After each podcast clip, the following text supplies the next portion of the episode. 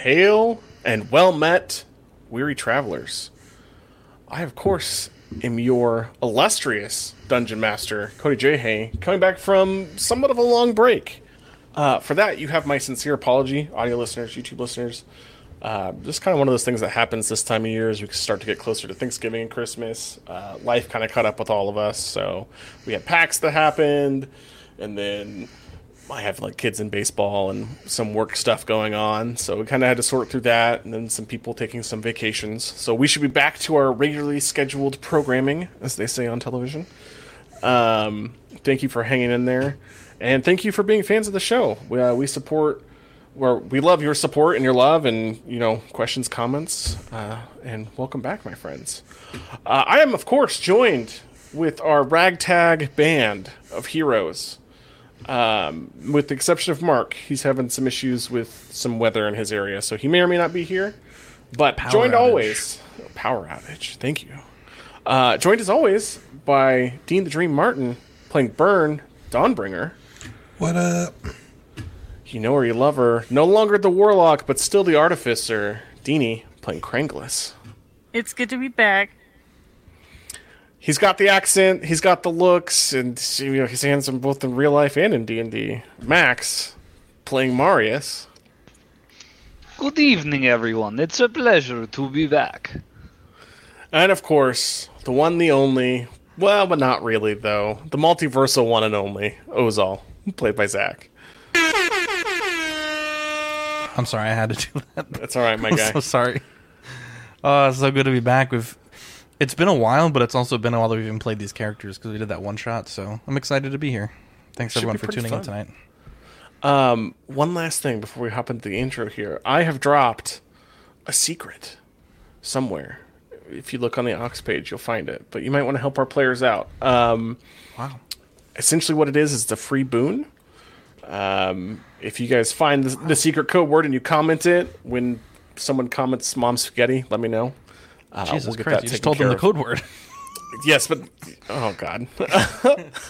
uh, also, of course, we have our super chat. So if you want to support the Patreon, everything goes back to helping our players and our team and buying more books. D and D, hundred years. Rick and Morty, hundred years. Roll the intro.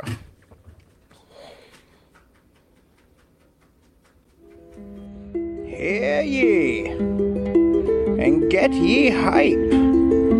For tonight's harrowing adventure takes place in the accursed land of Strahd. But fret ye not, though, as our tale is sure to have moments of levity. Provided by our all star role players, and led by our story dungeon master, Cody J. Hay. Truly, from the bottom of all our hearts, we thank you for tuning in to Live and Let's Dice. Okay, welcome back. For Dungeon Master inspiration, does someone want to tell me what happened in this specific area we're in? we got our asses kicked almost, but we we killed uh, one of our adversaries, uh, former party member Terrace. Uh, we also had a big fight here on this bridge. Uh, we got to fight uh, the Gore Blood Tusk, and he fell many feet. Apparently, he may have survived. Uh, and then we also had to fight a giant rock. And uh, I don't. Oh, we banished it. Yeah, there you go. We banished it to a better, a happier place. And uh, I believe those are the only people that we fought. No, there was that other guy. And we did. We had Evil Ozal. Uh, Oh, Evil Ozal. Yeah, yeah, of course, of course. How could I his forget? little little gremlin guy. His gremlin, the witness. Yeah. It was quite The Rat witness, the Witness. I was gonna say he Rat was like has the never really observer. fought. He's only witnessed. I mean, he's living up to that his is name. that is his job. He witnessed all right. Yeah. He See, witnessed all right. so uh, go ahead and take uh, Mark DM inspiration. That is a free advantage on any check, and it can be transferred to anyone at any time. It's another tool in your pocket. You're going to need it tonight. That is for sure. Um, flying high above the battlefield, Oh, can I, Marius? can I address Oh, the go ahead. chat just quickly? Oh yes, of Uh, course. we got Toy Mafia, Tukatri, Danny Lee, Marius Yurdari, Badfish, Ayo. Mark Pearson says my lights are currently out for Caliban. In a different way, though, many would say. Abdulio, uh, Gigi says I thought Trundle was a donkey, and uh, Toy Mafia very excited to be here. Sorry about that. GG, he is the mighty battle ass. You are correct. He is a donkey. He just is like super powered now. Uh, flying high above the battlefield uh, is the illustrious Manahawk. Ozal. You are gazing down as you watch Gore descend into the. Oh god, I love it so much. Into the mist with a giant splash and bubbles. Uh, there's the water around there kind of turbulently turns red and then back to its flowing crystal blue color. How would you like to proceed? Your enemies have fled and are out of sight, and you're out of combat. Um, I, I have quite a bit of time left in this form because I've only done it like technically just a minute ago. Uh, Marius is flying, so I don't want to go and grab his treasure up here in the top right. So I will perch on the statue and uh, bring Vor with me and await further instruction. Uh, yeah, Van Richten will kind of wave towards you and uh, kind of gesture his hands for you to pick him up, and then point off towards the battle cart. Is he speaking to me? Because I can understand the language. Oh, he does not know that. Ozal! Pick! He's like raising his hands, like the talons, me up, and take me back to the battle cart! So we can bring it back! I will nod my head yes, and uh, I guess land so we can get on my back. I guess, and uh, I Sure. will look at um, Burn and Caliban and Krangulus, nod, and then uh, would they have heard that? Sure, why not? I mean, it's kind of Okay. echoey and loud, but I don't, I don't see why not. He's yelling loud enough to talk to an you. avalanche. Okay, yeah, then I'll fly, fly. I guess south towards the battle cart. Perfect. Take wing, In- as they say. In the meantime, Marius, you, I believe, are the one who killed Taurus, and he dropped something that gleams at you at a distance. Would you like to Yeah. investigate? Yes, I would. I would like to go and see if his body is there as well to make sure that I can properly lay him to rest this time. Um, but yes, I will go over that way.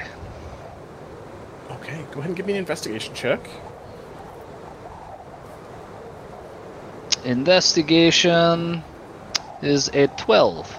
Perfect. There is scorching on the rocks. All that is left of Tyrus is part of the scorpion tail that is leaking out this green ichor that seems to be dissolving the actual snow and rock under it as it bubbles away with acid. A couple of his wings, uh, those weird insectoid like, clear, translucent wings, and his hand that is clamped around what appears to be a giant cudgel and as you get close to it, kind of landing and inspecting the area, it shimmers for a moment and fades into a gleaming sword. That is awfully curious. The blade has changed forms before my eyes. It has. What does it uh, describe the image to me? Yeah.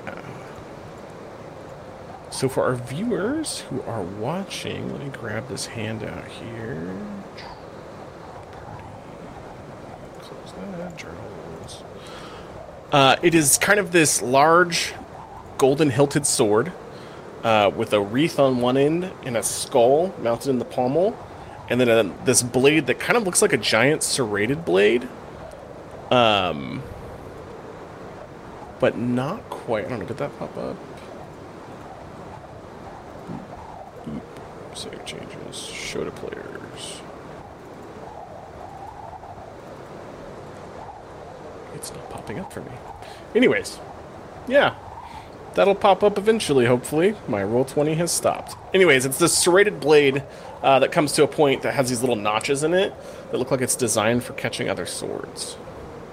Other than that, that's all you can really tell about this long sword. I'll uh, I'll pick the blade up and inspect it.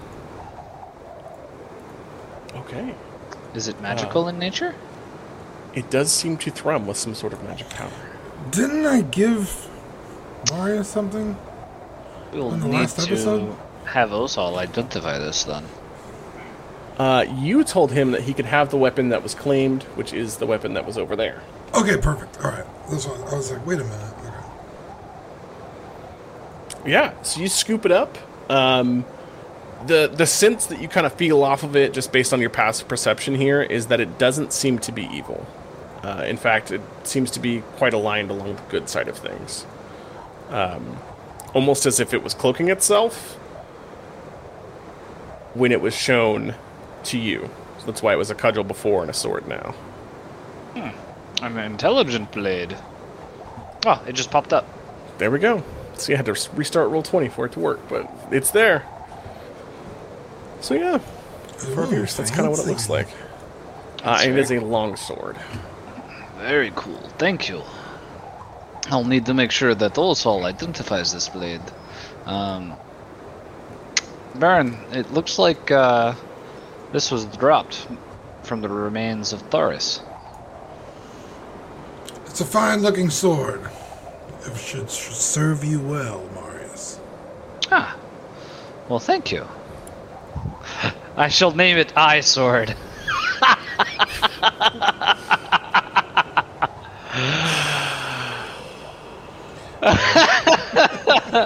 Thank you, Abuelo.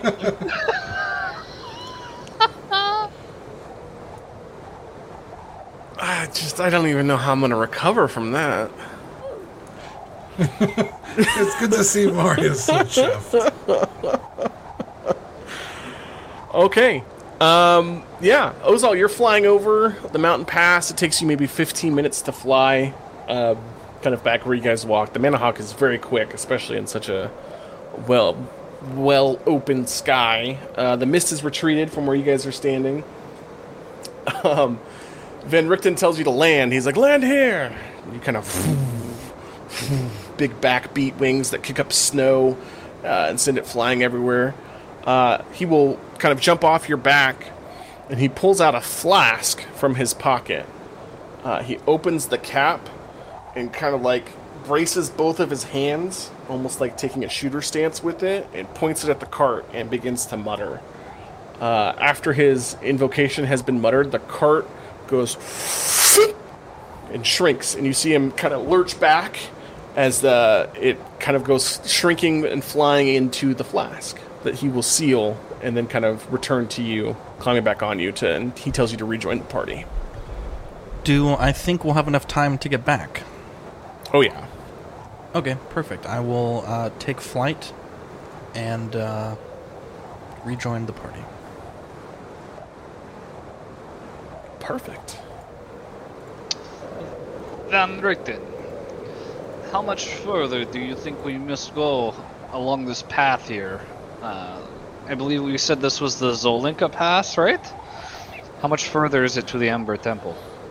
Uh, he's probably two days by by road. I grabbed the cart, so we should be able to make swift time inside of it. What do you mean you grabbed the cart?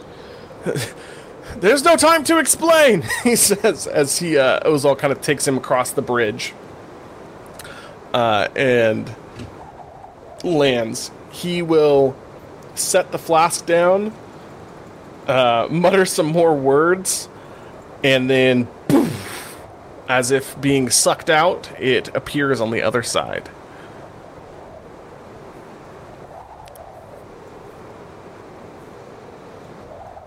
So you guys are here on the map. Battle cart in a bottle. I didn't know that was possible. He said, Well, when I found this, originally there was a demon inside. He said, You never know what you're to get when you open an iron flask. You have to be careful. And with that, he loads himself onto the battle cart. Uh, Ozal, are you staying in giant bird form? Um, I imagine by this time I'm probably cutting it really close to that hour, so I will. Um, I guess uh, do I have enough space to land on the deck and transform, or should I just like land on the ground and transform? Oh, totally.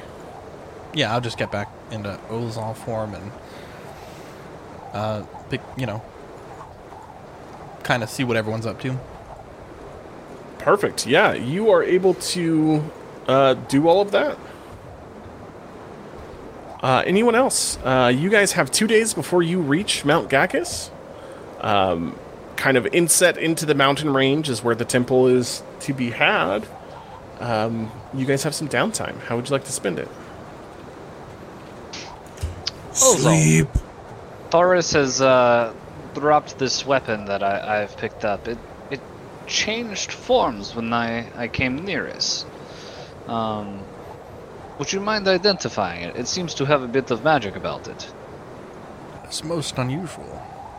And I'll take it in my hand and um, observe this, the uh, the balance and everything else, and then I will um, begin uh, ritual casting.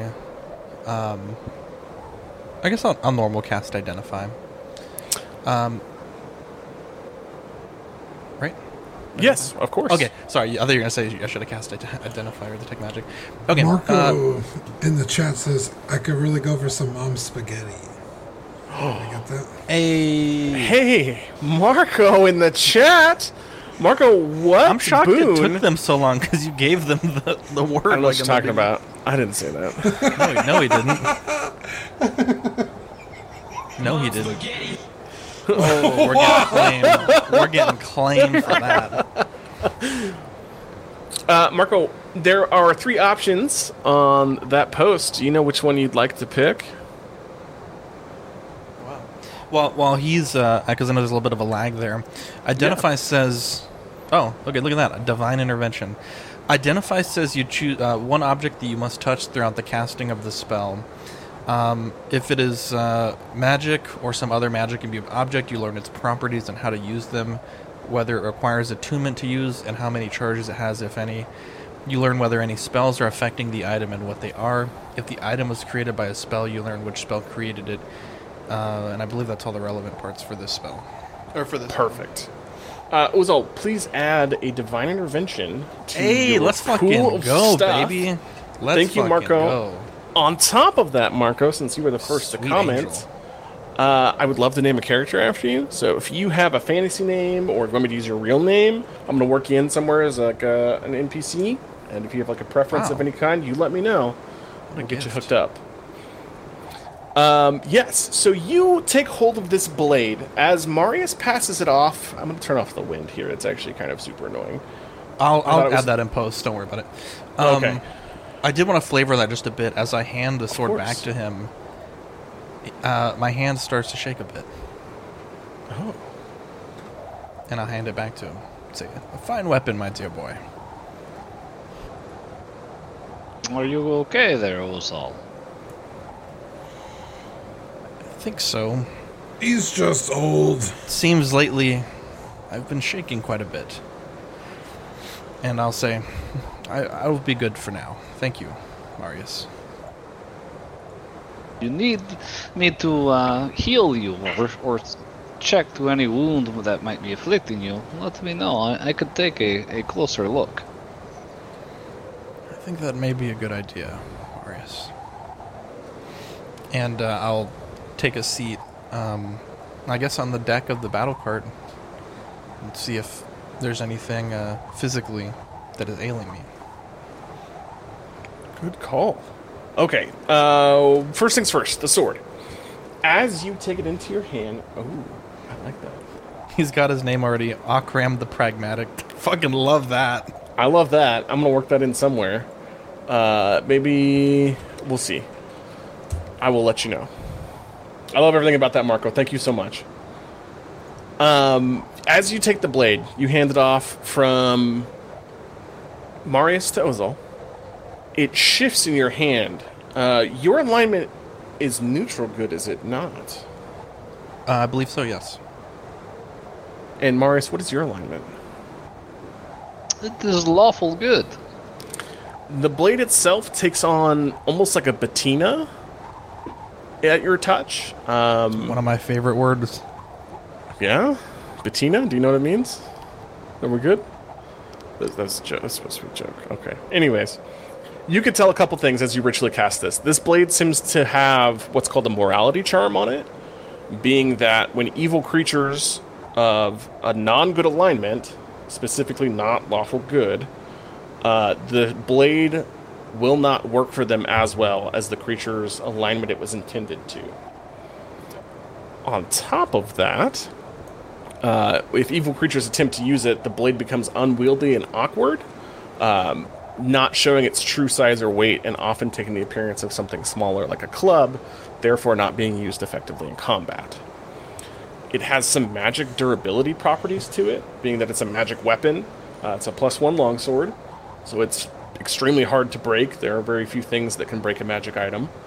Uh, and you think the ornate grooves along the edge of the blade are designed to break, catch and break other people's swords. So on a critical hit, Maris, you have a free action that not only can you break an enemy's weapon, turning it from a weapon they are proficient with to an improvised weapon, um, but you also impart an additional 1d4 plus 1 slashing damage to them as if their weapon breaks.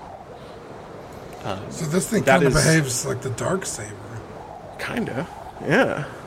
Is is that additional 1d4 just just in the instance that I happen to break their blade, or every time that I attack them? Uh, That is only if the blade breaks. So on a critical hit, it's treated outside the critical hit itself. So Roger. the critical hit goes off, it breaks their weapon, and they take an additional potential five points of damage.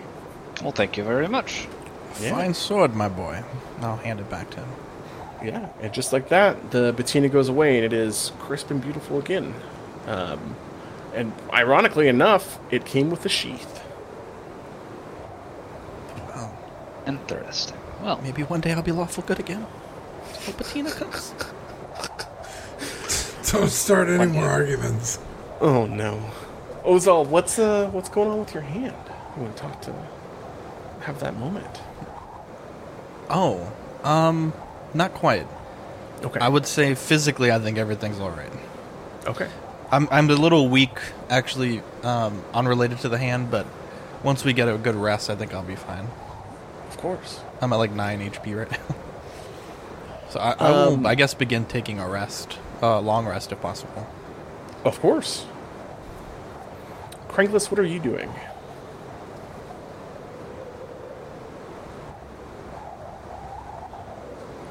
Um, okay, so while everyone's kind of preparing, um, has been busy uh, creating some potions.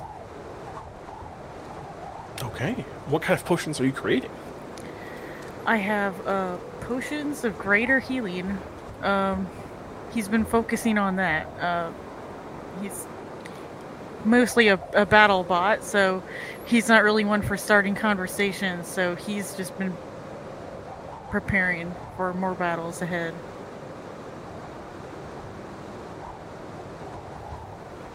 Excellent.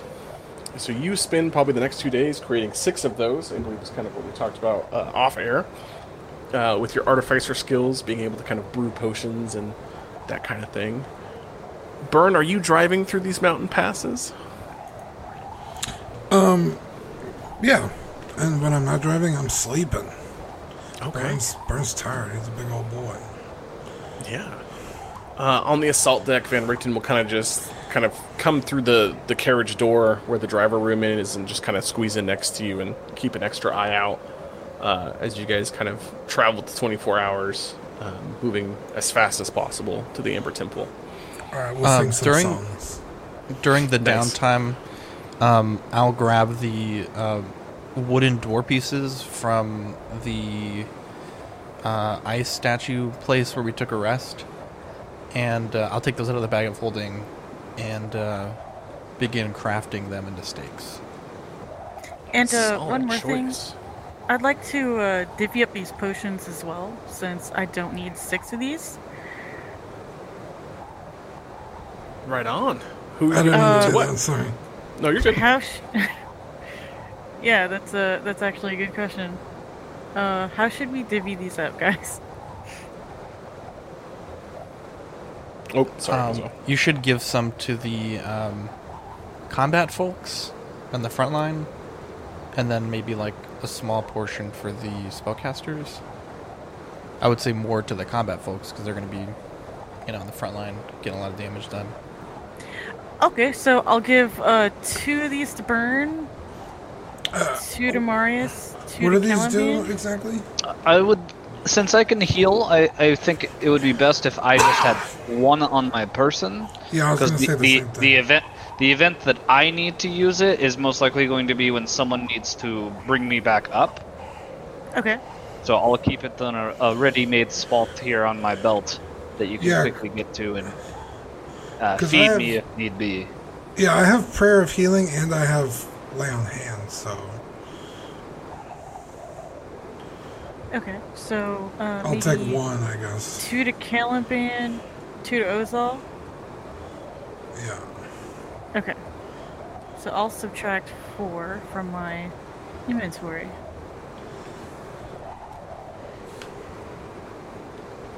Thank you, Krangulus. This will be most useful in our upcoming battles. Uh, and those are potions of greater healing. Oh wow! I will um, observe Mari's putting one of his on a ready-made spot and do the same as well, and then I'll place the second in my um, uh, component pouch.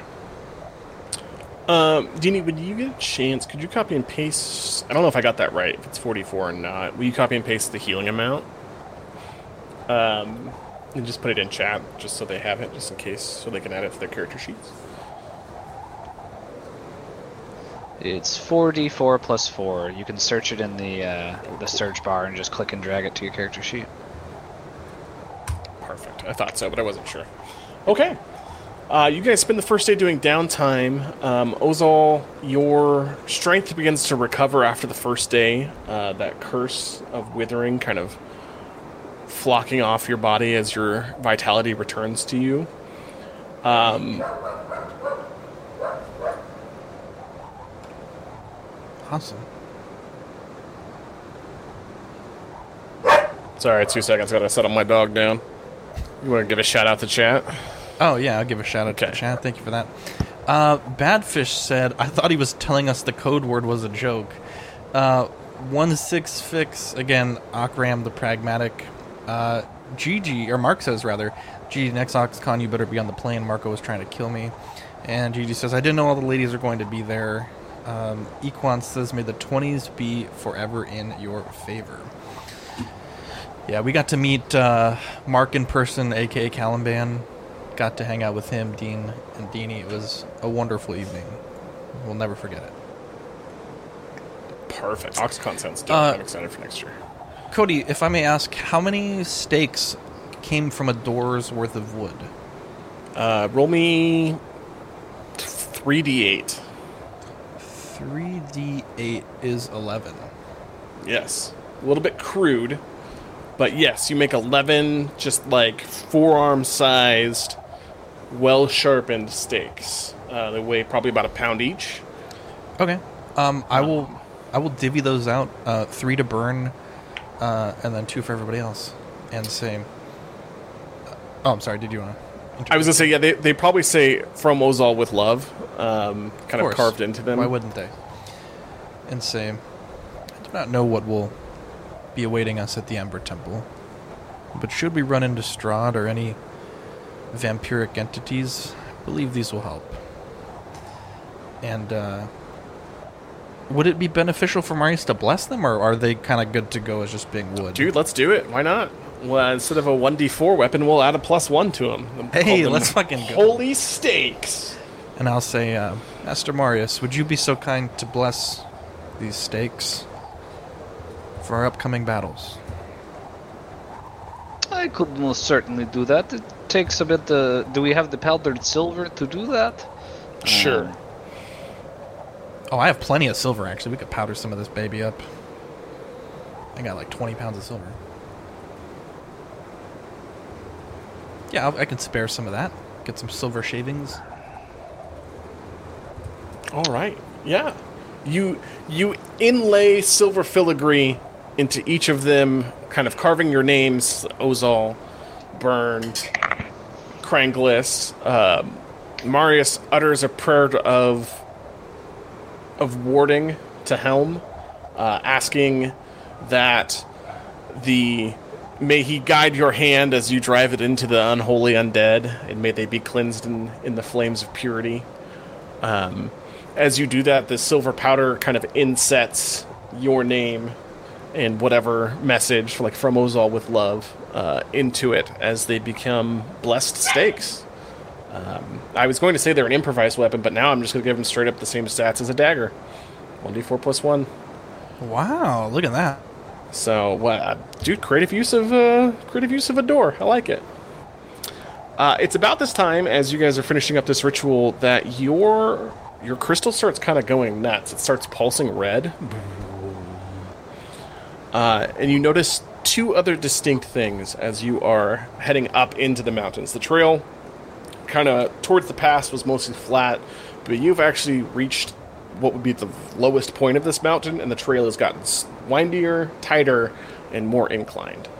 Um, there are almost wisps of tendrils of like shadow that are clinging to the cart, and it's almost like your cart is moving through a thicker medium um, instead of just wind. It's like the the amount of drag on this cart is twice as what it would normally be, and your progress is slowed. Uh, it has also gotten exponentially darker. Uh, Barovia itself doesn't get a lot of sunlight. You have like these kind of muted gray tones, but on this side of the mountain, as close as you are to the Amber Temple, it's n- nighttime all the time. Uh, So you're having kind of trouble take, uh, tracking the days. Um, the crystal's pulsing. Can I? I guess can I do anything about that? Yeah, you, you pick up the phone, my guy. Mark Pearson with the ten dollar super chat. Wow! For when all the other lights go out, what a fucking angel! What an of absolute Galadriel. angel! Mark, tonight I'm gonna let you tell me what you want to give the friends and to who. Wow! Wow! What a guy! We're going whole hog tonight. A guy. Thanks, Mark. Uh, you let us know what you want, Mark, uh, and I will answer the ringing of the crystal, as it were. Uh, yeah, you get this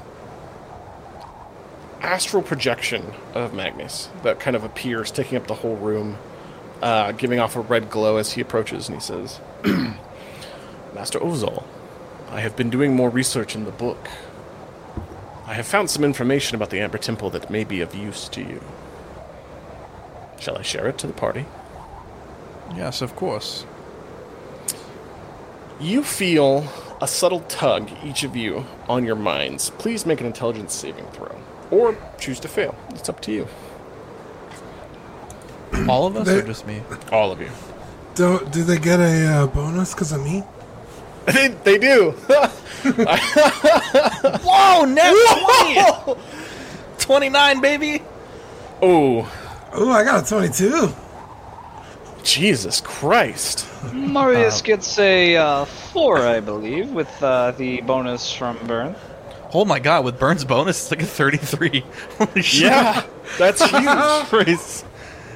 Oh my god, what are these Franklin got a 25. 18 plus 7 plus, what is it? Uh, what's your charisma modifier, uh, Dean? Uh, charisma modifier is 4. Four. Okay, so 33 for Zach, 5 for Mar- uh, Marius, um, 26 for Burn, which is just unprecedented. Uh, seeing as you, you actually have a pretty plus. Do I get the proficiency? I thought it was just for everyone else. Uh, everyone gets it if they're within 10 feet of you. Um, Oh, okay. So the only person that gets to see this vision is fucking Marius. Uh, as you feel the tug at your mind, um, the spell not taking hold on the other three of you. Oh, I guess in Caliban. I'm going to say Caliban fails. Um, Marius, your eyes cloud over black, and you are standing above a mountain. Um, holy shit, Mark got a 20 as well. Well, 23. So not Mark or Caliban. It's just you, Marius. You're the only person We need these rules for combat, my goodness. You are, are levitating out of your body above a battlefield, and you can see a legion of undead creatures. Uh, they seem to be walking towards the Amber Temple, uh, striding in front of them, riding this nightmarish creature made of fire and black smoke, uh, shaped like a horse, uh, is Strahd mounted on it. Standing between the temple uh, which you now recognize from kind of Van Richten talking about it and you know rumors. Uh, it's this grand, polished temple of kind of this bright granite stone with these amber statues and accents on it. Uh, standing behind him, there is a soul knight clad in this shimmering silver plate mail. Uh, he has a long white cloak made of scales uh, and this oppressive, heavy snow and wind is just whipping through the battlefield.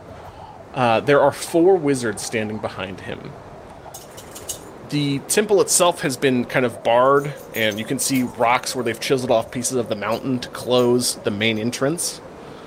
Uh, as you see them clash, um, there's kind of this lightning that happens, this giant cone of frost that goes off as they're uh, spells are slung at each other. Um, this knight transforms into this giant silver dragon.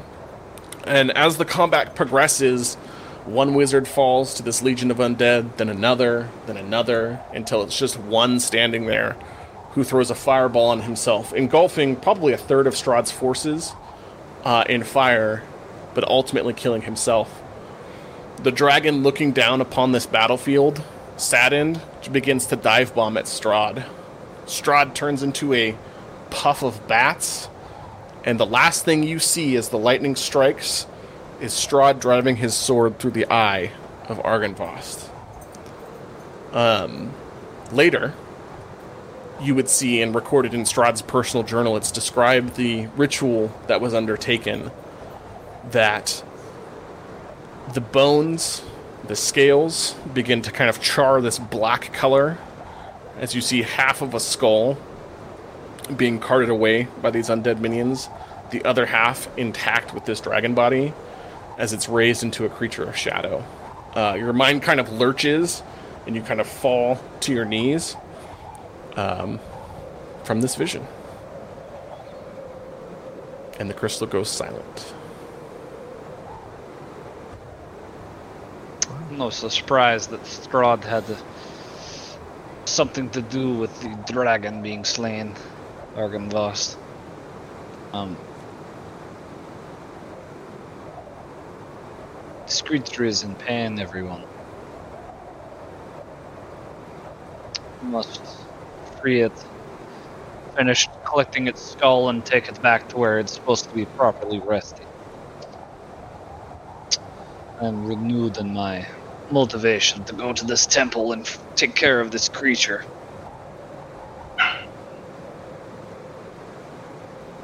Uh, Cody, I'm gonna go ahead and give you my portent rules. Perfect. Uh, 14 and a five. All right. I'm also gonna reset my luck points.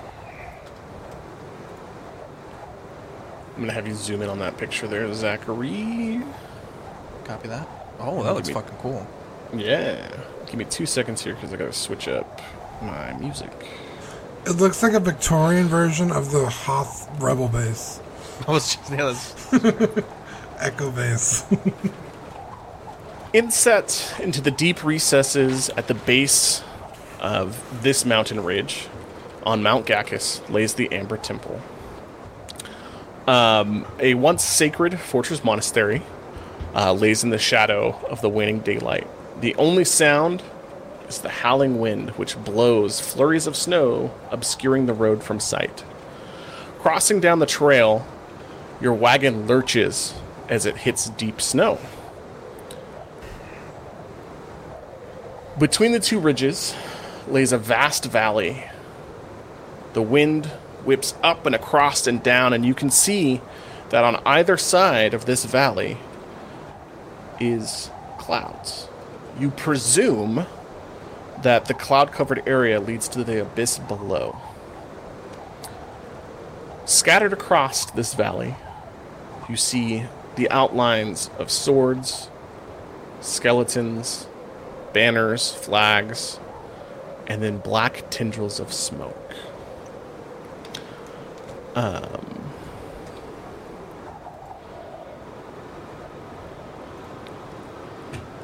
as the smoke begins to curl and coalesce, bottling up into your view, the silhouette of two dark, shadowy wings rises into the sky, blotting out everything that you can see. Roll initiative. Is this the Battle of Gods music?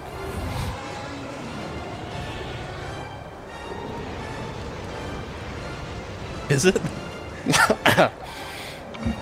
Are, It is slightly modified. I was like, because we are definitely gonna get claimed for that. We might. our, our tokens are not on the oh, table. oh yes. Sorry. oh, let me. yeah. Let's forget that eleven ever happened. You are on the table. If you want to zoom out, and I will explain what is happening. Oh wow. Oh wow. Oh, I like this music. Isn't that Goku's song? Ultra Instinct? Dean, ten points to you. Take Dungeon Master. That's what uh, said. Literally just said that. You already have it. I can't give it to you. Take DM inspiration. You're gonna need it. There you go. I, I, I had to go grab Uh, something, and I came back, and I just hear it on my computer. I was like, "What? Did I leave a video on? Dean was like, I turned all my hente off.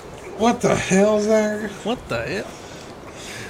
What Uh, the hell?" yeah, there you go. I'm so fucking glad you got that. oh, Dean, we are one and the same, my friend.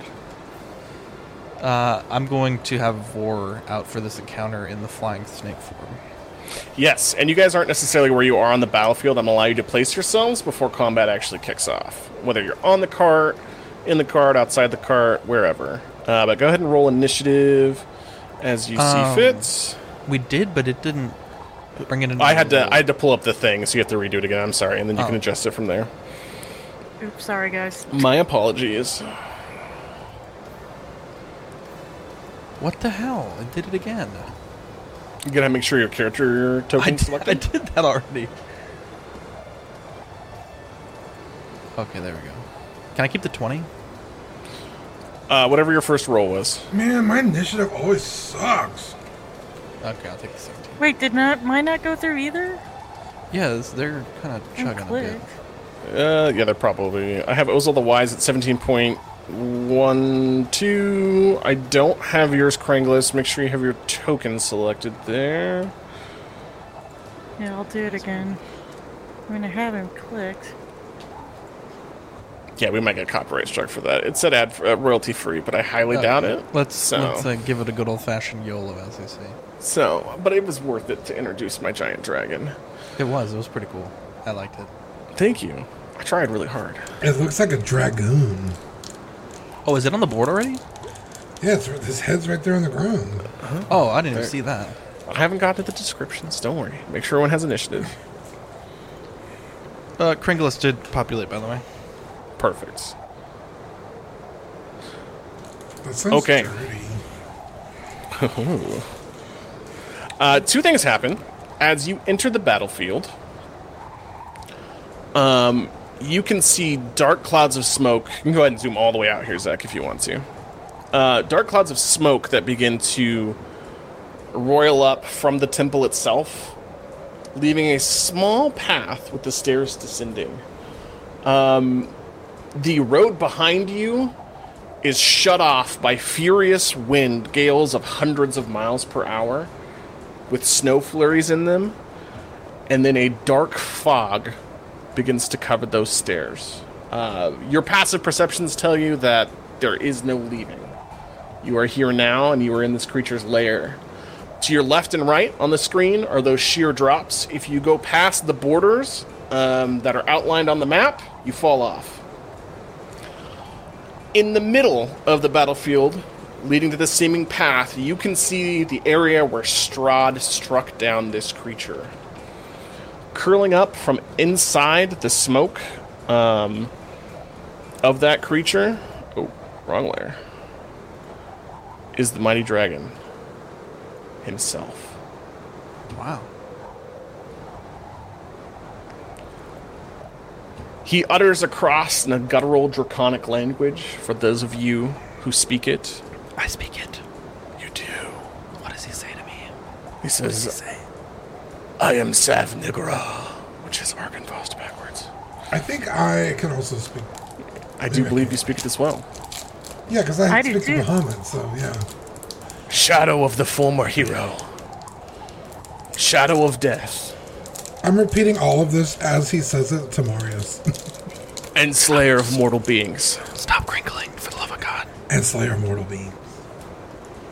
I, I, I also speak Draconic. You don't need to whisper it to me. Marius, it's okay, I got this. They, Van Richten will look over and be like, What are you guys doing? it's just growling at you. He doesn't speak Draconic, uh, ironically. Uh, and with that, Craiglis, you get the first action. Oh, actually, before we start combat, place yourselves within an area reasonable on the cart where you'd like to be. You're either on the cart or off the cart. And the cart does tilt. So if you would like to maneuver the cart in another direction, like have it heading straight on, you can. Someone No, get to the Max, not ballista. that close. Get out of here. Can we just have, um, since he's not here, um, can we just have, um, Whoa, what the Caliban on the ballista? You Why is can. Token sideways. I, I tilted the whole thing. It probably tilted your token. Oh. I was like, what the hell? What the hell? And Craiglis, are you using your hand-mounted version of your uh, gun, or your Pistola? El- Eldritch cannon, or are you using the walkable tank version? Oh, geez. I guess I'll stick with the tanky version. I think it's cool. Okay. Go ahead and place yourself where you would like to be. Uh, Van Richten is actually boy, going to be here next to Burn. And we'll deploy Alucard over here. Uh, also, for our audio listeners, uh, we have entered the Amber Temple. It is on a ridge line. They're kind of in a battlefield in between two valleys of this mountain, or in in between a valley of these two mountains. Uh, smoke covers everything, obscuring the temple itself, as this dragon arises out of the half skull of Argynvost, uh, centered in a crater in the battlefield. Cody, you said anywhere inside the smoke, we just follow our deaths, right? So we only have this little path. to be on? Outside of so no no no. If you look Oh, outside, like here. and outside the border, yeah. Okay, gotcha, gotcha. The cart kind of hangs off. I can't really do a whole lot about that, but Okay. that's no, that's fine. yep. Got it. And once you are ready, Krunglis, you may take the first turn. Okay, um.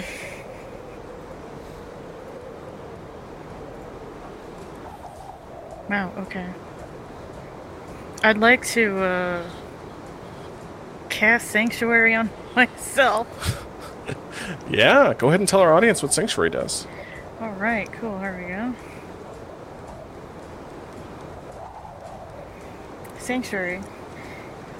You ward a creature within range against attack until the spell ends. Any creature who targets a warded creature with an attack or a harmful spell must first make a wisdom saving throw. On a failed save, the creature must choose a new target or lose the attack or spell. The spell doesn't protect the warded creature from area effects, such as an explosion of a fireball.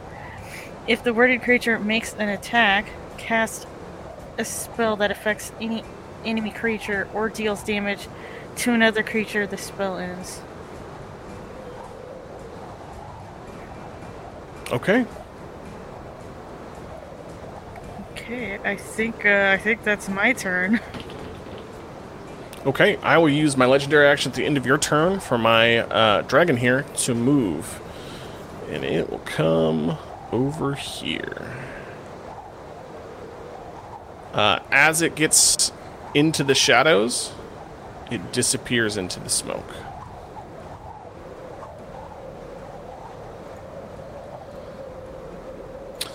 Uh, and that is its turn. Uh, Ozal. That was its legendary action, not its actual turn, correct? Oh, sorry, that was its yes legendary action. Thank you. Okay. Does it have an initiative or just kind of just putzes around whenever it is? So, with legendary actions, uh, for those of you who don't know, at the end of a player's turn, I, as the dungeon master, using a legendary creature, have a thing called legendary actions. It can do one of a couple things. Uh, its most basic legendary action is at the end of another player's turn, it can move. There are some other legendary actions that allow me to attack, like a tail attack, uh, detect creatures. Um, create shadows, wing attack, um, a counter spell ability, some things like that that this creature can do outside of its normal turn. Actually, that's a reaction. Excuse me. Um, yeah. Is he using But- any um uh like ice damage or anything like that? You are unsure. Okay. I guess my question is, does he also get a normal turn, or all, or all of? he of does His... also get a normal turn. Okay, copy that. Okay. His normal um, turn is after yours. Oh, is it really? No, it's not. It says Alucard. it is. I'm, It is after yours. He you can't see him Oh, because I to make him invisible. I have to pull him off the playboard. oh, I see. So he's on No, the that's fine. dungeon master screen. Okay, that's fine. Uh, I will cast um, using a second level spell slot, Mirror Image. Uh, three duplicates of yourself appear in your space until the spell ends. The duplicates move with you and mimic your action, shifting positions, so it's impossible to track which image is real. You can use your action to dismiss the duplicates. Each time a creature targets you with an attack during the spell's duration, roll a d20 to determine whether the attack instead targets one of your duplicates. It gives some different rules for depending on how many I have. In this case, there are now four Ozals standing next to the battle cart. And that will take a spell slot. That'll be my turn. Okay. Um.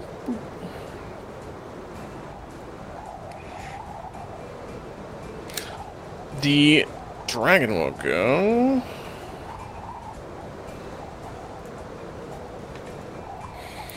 I need. Oh, my template. So you're gonna love this, Zach. Guess what I did? What did you do? Oh, are Is you it a ready for cone? it? That cone? Please be a Teeny. cone. Tina, you are some kind of wonderful. You guessed it. Nice.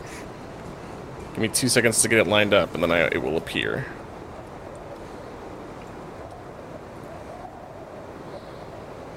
Uh, it's. What the frick? Oh fuck. Uh, all creatures with inside the sparklet cone. I originally had a black one, but it clashed too much with the shadows, so I picked the most visible one I could do. Um, all creatures with inside of this sparkle color spectrum uh, need to make a dexterity saving throw. Let me double check that. How big are these squares? Uh, each square is 10 feet. Jesus Christ. Uh, okay, nobody gets my bonus. Sorry, guys. Uh, I'm sorry, a constitution saving. Oh, no, no, it is dexterity. I lied. Dexterity saving throw. Then Richten would get it. Oh no! I rolled a six. Is this one considered an area of attack spell? It is an area of attack spell. I don't think Kringless is in that. Oh, it's not a spell though. It's a it's an actual attack. That Oh, You said cut- dexterity, correct? Dexterity saving throw. Um, Does and what type of damage will we take if we fail the save? You are unsure.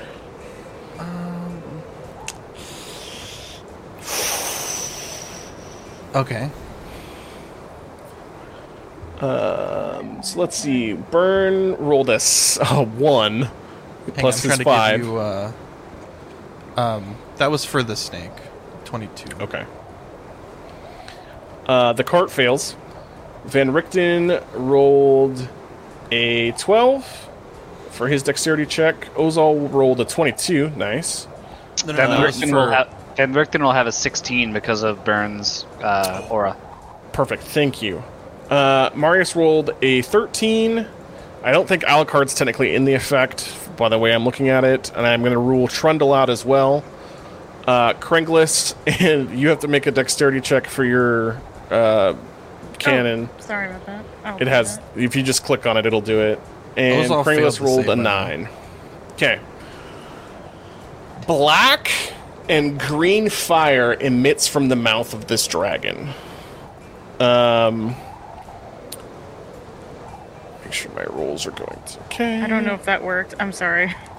I clicked. Everyone but- that rolled 16 or lower failed. Okay. So, Burn, Marius, Ozal, Van Richten safe, and or no, and Ozal safe. No, no, no, no, no, no, no. The snake is safe, not Ozal. Oh, I'm sorry. Flying There's snake. a little I see it now. flying snake beneath it. Yep, the flying snake is safe. Um, you guys who passed will take.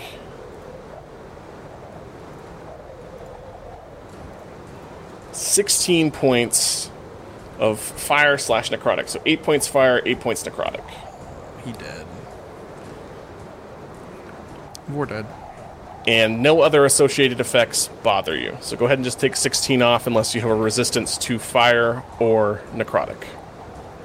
Those of you who failed take 32 points, so 16 each, of fire slash necrotic.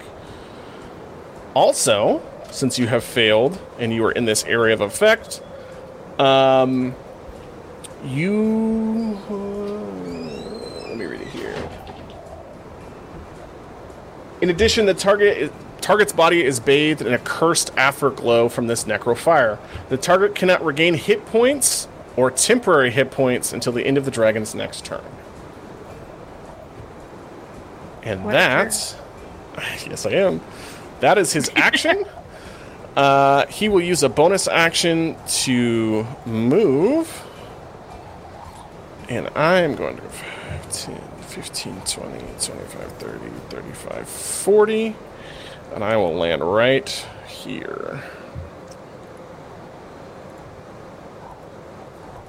And that is my turn. Alucard will go. Uh, he is going to attempt to make two attacks, both with his claws. Uh, that's two hits uh, for 15 and 19, dealing a total of 34 damage.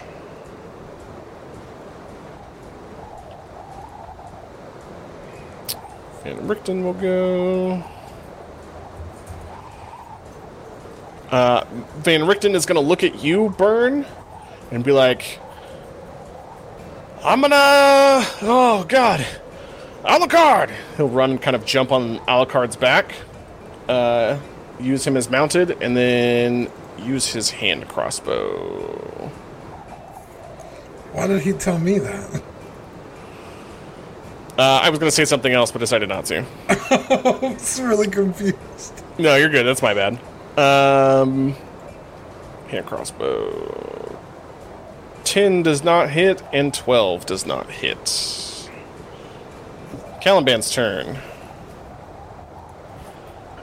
So, uh, just since I, I didn't want to interrupt you while you were finishing your turn, but uh, Marius would have used absorb elements to absorb part of the fire damage. I could not negate the necrotic, so I only took 24 points. Just as a FYI, that has been used along with my reaction until it's my turn. Caliban, from the back end of the battle cart, is going to lock, load, and shoot the ballista at this creature. Okay. Um, the ballista does have rules. It does take three actions to do. He has two attacks, so he can load it and lock onto it. Uh, it. So I'm looking at it here. One action to load the weapon, one action to aim it, and one action to fire it. It is larger. I I can give you a freebie here though too. If he's raging, well, that's a bonus action. He can't do it this turn. So yes, he can aim it and he can load it. Well, couldn't we have already aimed and uh, or loaded it prior to coming here? Sure, So I will give you those two. just just just one shot then. yes, sir. Cool. I'm assuming you are using the uh, the magic item. Uh, I am going to save that because we don't know what the uh, the ability or the armor class of this creature is just yet. So, and Caliban Mark- does not have any bonuses to use. So, he Mark will. Pearson says Caliban shoots a big load. He does. he is. Nice. Uh, 24 to hit. 24 hits. 33 piercing damage as I roll two 12s. Nice, dude. Damn. Noise. Um, and are you were you raging? Uh, it wouldn't apply, it's not a melee weapon. Oh, dang. So he is not raging. Uh, and that's piercing. Affirmative. 33 piercing damage as a massive crossbow bolt goes into it. Mm, roll me a d20, please. D20. Three. Okay. Uh, you see as this massive bolt cracks off uh, against the, the shadowy hide of this creature. Um, it's almost quasi translucent uh, as the bolt hits. As it gets closer in to the body, so it pierces the, the outside where the hide would normally be, kind of flows through this shadowy ectoplasmic esque goo as it slows down, hits some of the bone inside the dragon. As the bolt dissipates inside of it and falls off, it takes half damage. Uh, it is. If you would like to make uh, like a real quick, or what's your passive perception? Marius Rudarius' passive perception is 26. Uh, what's Caliban's passive perception? Caliban's passive perception is 14. Uh, Caliban is able to notice that yes, this creature clearly has a resistance. Roger that. Does um, the creature get subject to the second effect here? Um, if the creature is considered large or Oh, smaller, it- make a strength saving throw DC 16 on a failed save. The target is restrained. It Correct. is I was just about to get to that. large. Uh, unfortunately, this creature is gargantuan. Ah, I see. Gotcha. Alucard is a large creature. The Yes. saber cat. These are 10 foot squares, but I left the, the creature tokens the same size. I know it's not 100% fair, but uh, also running around with micro characters when I was playtesting this, if I leave a character token like one quarter size of the square, which is the next size down, I can make it a small creature. You have a tendency when you're moving it to drag your token all the way across the board and it gets huge, and it created more issues than it was worth, in my opinion. Uh, so that's why there are some things that are a little weird. However, the templates are set up to size for the dragon. How big was that cone? Uh, that would have been 120 feet, I believe. Jesus Christ. Okay. Yeah, there's like really nowhere good to go on this board for that cone. Uh, yeah. So you deal 17 points of piercing damage after the resistances. Roger that. Um, burn, burn. I need you at the start of your turn to make a saving throw. Um, sorry, I'm fiercely clicking through tabs here. That's Alucard's.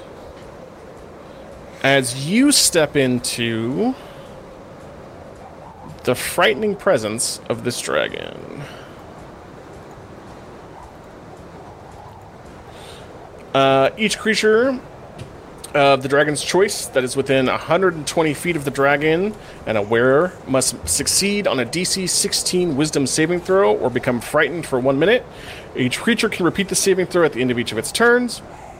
Um, any of the effect on itself on a success. If the creature's saving throw is successful or the effects end for it, the creature is immune to the dragon's frightful presence for the next 24 hours. So, wisdom? Yes, sir. And you get your. I think yours are actually automatically built in with your plus five. 20. 20. The frightening presence has no effect onto you, and it has. For the next 24 hours, it doesn't bother you. Hell yeah. You stand fast in your draconic belief against this abomination. How would you like to roll your turn, my guy? Oh, yes, it's my turn. Uh, he's out in the open? Yes. Uh, pause for two seconds. Did everyone heal before we started this fight? Yes. Yeah. Well, not anymore. Okay. Um. Okay, I have a question. Of course. I was gonna message you in the behind the screen, but I didn't get a That's chance. okay. Um, when he goes into this black smoke, we can't see him. Correct? Correct. If I hit him with the hunter's mark, will that allow me to kind of see where he's at even when he's in there? Or does that just like- give me a bonus on my attacks? Would you like to link the spell really quick? You can Yeah. read it for the audience, and I will give you your answer, even though I already know the answer. Yeah, so Hunter's Mark, you could choose a creature you can see within range and myth, uh, mystically mark it uh, as your quarry.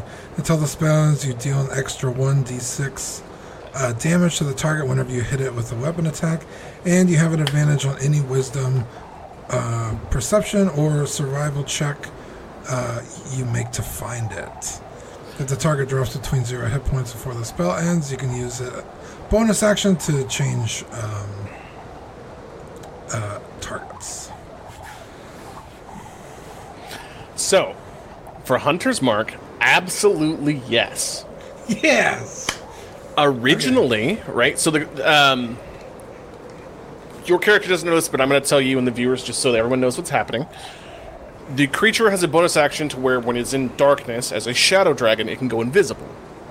Right? Boom. Bonus action. Invisible. There are some other caveats with that, but we'll get to that when we do it. And if you watch, you'll understand what those caveats are. Um, typically, when you are trying to find an invisible creature, it is either nearly impossible or extremely hard to do. I will allow you to make a wisdom perception check at advantage to find this creature since you are branding it with mystic magic. So, yes, great call. Well, well, he's out in the open right now. He is out in the open right now. That won't last very long. Oh, I didn't use my legendary actions for Van Richten. Dang it. Okay, Anyways. so I, I still have to advantage. Would you like to use that uh, Hunter's Mark? yes. Um, so Hunter's Mark. Do I do it at advantage then, or Oh no! So because the creature's Okay. out in the open, it just uh, if you hit, you deal an extra one d six damage. Um, whenever you I deal use extra my one d sword? six damage to the target whenever you hit with a weapon attack. You have advantage on any weapons. Yeah. So each time you deal a weapon attack, you deal an additional one d six damage Okay, if you hit. all right, and Uh, I'll be able to like. I mean, because I'll be able to kind of see where it is if I make my rolls. Can I let other people know where it is? And Yep. We will get to that when we get to that point. But yes, let me. roll. good job of using the toolkit, my guy. Go ahead, Zach. Um, quickly, Polly's Hideout says, "Glad you're doing this show. I've always wanted to play D and D. Closest thing I had to it was Baldur's Gate 2. Thank you, Polly. Polly, thank you so much, first of all, for watching. We love that you're a viewer. Second of all, Baldur's Gate 2, great game. Baldur's Gate 3 coming out, even better game. Uh, I love you. Anyways. Uh, I rolled a three. I don't know. Oh, you have to hit first, my guy. Well, we can hold on to Oh. that 3. So go ahead and make your two weapon attacks. Swing swung! And if you want to smite, you can. Um, it's up to you. Let's see what you get. Can I smite and cast Hunter's Mark? Your Hunter's Mark is a bonus action, so go ahead and subtract a first oh. level Oh. spell for those the casting of that. Okay, so that goes down to three. And I absolutely. Yep, roll that horse cutter because it's a magic weapon. It deals fire damage now because of the gem in it, right? Right. So 13 does not hit. 23 does. Okay, and then You how do I smite? Uh, you can hit. Uh, just roll um, 3d8, Three. and I will add up all your damage and tell you what's going on here. Three D8. Here we go. Ten. Nice. Okay, so fire damage. Uh, only deals half damage Okay. to this creature. Right. Uh, so you deal 12 damage from your sword plus 3 more from Hunter's Mark for 15. Okay? Okay. On top of that, it is vulnerable to radiant damage, and you deal 20 points of damage Hey, for a total of 35 on your turn. let's fucking go. Uh, the dragon roars in agony as you hit it. Right. Uh, you can move. You will provoke an opportunity attack, unfortunately. But you can move, or uh, you can end your turn, and that's your turn. Can I preemptively dodge? Uh, no, because a dodge takes an entire action to do. Okay. Unless you're a rogue. Uh, then I will sit here with a big ass smile on my face until it is wiped clean. Okay. Uh, I will use my legendary action, and I am going to do what's called a wing attack, which costs me two legendary actions over one. Um, I need you, Van Richten, and Alucard to make a dexterity saving throw.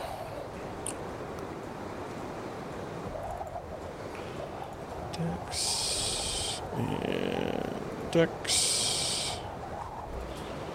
Okay. Um, Burn. You are not knocked prone, as would be the normal with this wing attack, as this dragon takes flight, but you do take 12 points of damage uh, from the beating of the wings. Uh, and I will allow you to make one opportunity attack on this creature as it is moving away from you. Nine. Oh, critical failure. Roll D100s, please. Ouch. Alucard and then Richten should get opportunity attacks too, correct? Yep, I just haven't Wait. gotten there yet. I get to re-roll Why? because if I roll one on an attack, I uh, a one or a two, I get to re-roll. I believe That- that's, for damage. Damage. Oh god damn it! I always. Get I'm sorry, man. Hang on, hang on. However, he uh nope. Go ahead, Ozal. No, don't. I was gonna say he may have. Uh, actually, I'm going to uh, use my DM inspiration to give him a reroll on that. Nice. Yeah, okay, roll another attack. At advantage. At advantage. Thank you, Ozal. Go ahead and mark that off. No. Uh, yes, I will. Thank you. 13. Still not enough. Ah. Um, I will roll. Oh, that's right. You guys actually can't see my rolls for Al. Oh, no, you can see for Alucard. Good. Uh, Alucard will bite. Oh, God, there's so much in there. 17 does not hit. Van Richten will attempt to use Silver Short Sword. 20 does hit, dealing 10, 11, 12 piercing damage. Oh, plus. uh, you see Van Richten uh, do some crazy shit with his sword. The dragon begins to take off. Alucard goes in for a bite, misses. Van Richten hits, and you see him twist the handle of his sword as spines extend from it. Uh, as it rips this huge amount of ectoplasm off of this creature. Uh, and black blood kind of starts blotting all over the ground. Um, he deals 15 points of damage. Nice. He just got that wombo combo.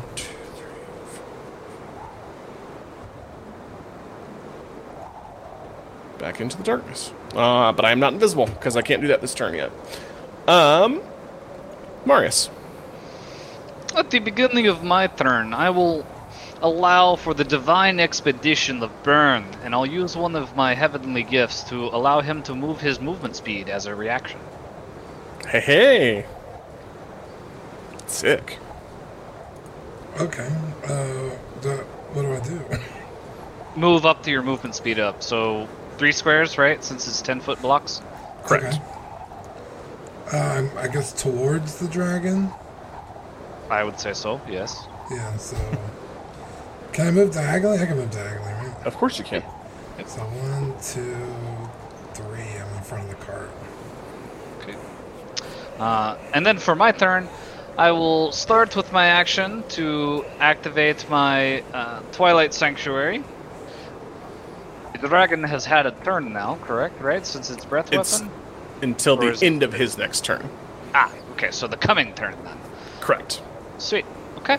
Um, I know I'm affected. I don't know who who else was affected at the group. I believe Well. Alucard and I marked myself with the yellow dot to know. Um, Um, that would be affected. Burn, Marius, Ozal, Yeah, I'm affected as well. Van Richten, Who saved? Pringlis. Vor saved, So- but he died. Yeah. I thought Alucard saved or or Alucard did save. Yep. okay. All right, cool. Because the big thing is these guys can't gain temporary hit points right now. Uh, the end of the dragon's next turn. I I'm gonna back up for two seconds here, Marius, before you finish your turn. Um, Burn, technically, your familiar creature is how we've always been playing Trundle. Would you like to move Trundle to you? Um, yeah, that's. Yeah, that way I guess he could attack when I attack. Or you could ride on him. I mean, either way. Can I can I still smite when I'm on him? Correct. It, it's treated normally. You, essentially, if you're a mounted creature, saves get a little bit different and damage gets a little bit different because you can defer damage one direction or the other. Um, but it allows you more movement speed. I just uh, I had totally forgotten about it, so I figured I'd give you the opportunity if so you did I. want to. Yeah, that that's cool. I'll move him over there. Okay, where do you want me to just ping? Where you want me to point him or put him, or you can drag him and do it. Yeah, I'll do it. Uh, He's right Okay. next to me. Anyways, back to Max. Sorry. Oh, you're fine. Um, so next up then is that's my action to do that. I will go 5, 10, or excuse me, 10, 10, 20, 30 to here. To be adjacent to Burn, I'll, I'll hover a bit off the ground so that way I can make sure I can affect everyone with my aura. And then bonus action, I will uh, summon down a spiritual weapon, 60 foot range. So let's see. Max, did you cut that in half for board size since each of these squares is ten feet? I, I did, For your yes, yes. Okay. Uh, oh, the board, or no, I did not cut that down. So I'll have I'll fix that in a second.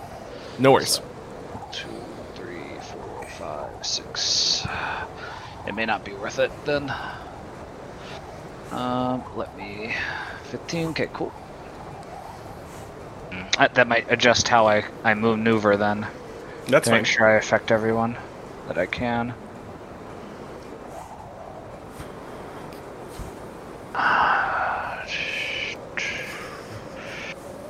Yeah, actually, I think this spot would probably be the most advantageous then. Um, okay. Uh, never mind then on doing the spiritual weapon. It's too far away.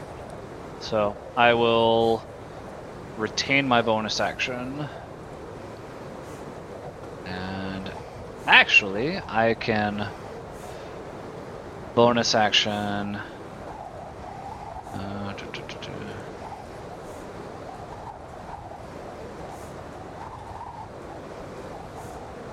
That's it. Yep. No, I'll stop there.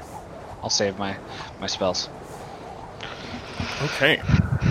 That's all I'll do. Initiative count zero goes off, and I get my lair action here.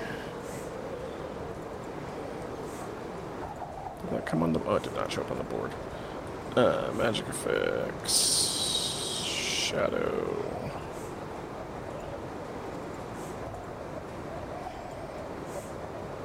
Come on, there we go.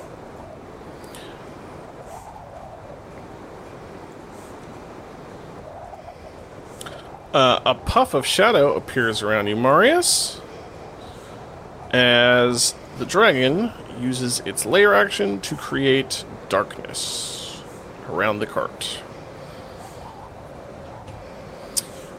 Uh, Kringle is. Oh, and I will use my legendary action to go invisible.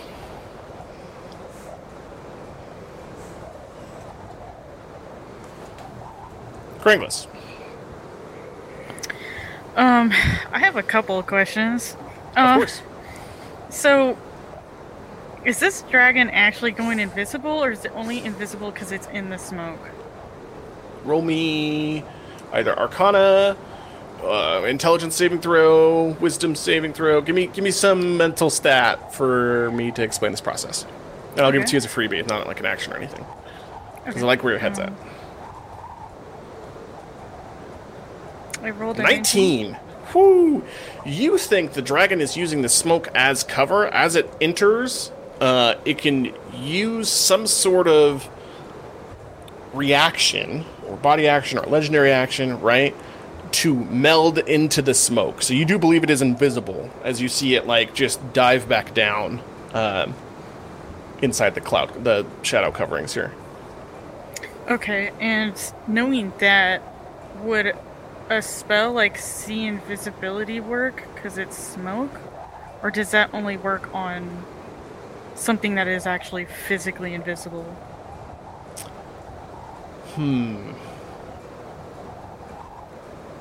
That's 'Cause, a uh, uh, tricky one. Yeah, let me, let me just read it and see what you think. Okay, it says for the duration you see invisible creatures and objects as if they were visible, and you can see into the ethereal plane. Ethereal creatures and objects appear ghostly and translucent. I tell you what. Technically, the the darkness itself is also magical darkness, so I'll give you that as a bonus with your intelligence save. I'm going to say yes, it would work, um, because it is invisible in status, if that makes sense. Um, Okay. so you can see it. Okay. Uh, also, uh, my little uh, tank thing doesn't have an HP thing, so I'm I don't know if that last attack killed it. Oh, I will take a look at that. I think it's uh, if you shift click into it, it only has has an armor class of 18 and 40 hit points. Okay, so I guess it would still be alive then. Yes, because my attack did 30 what? 32 damage, I believe. Okay. So I will put health on here for you. 40 into. Oh, actually, I think it did pass though. It, it got a 22, I think. So half damage. Okay, so 16. Which puts it at 24. Um, thank you.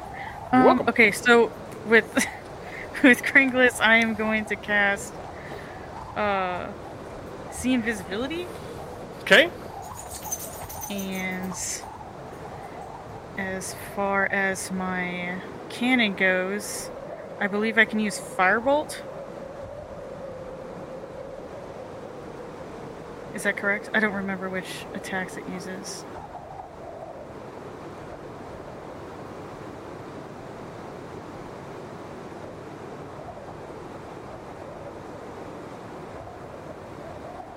You're on mute, Cody.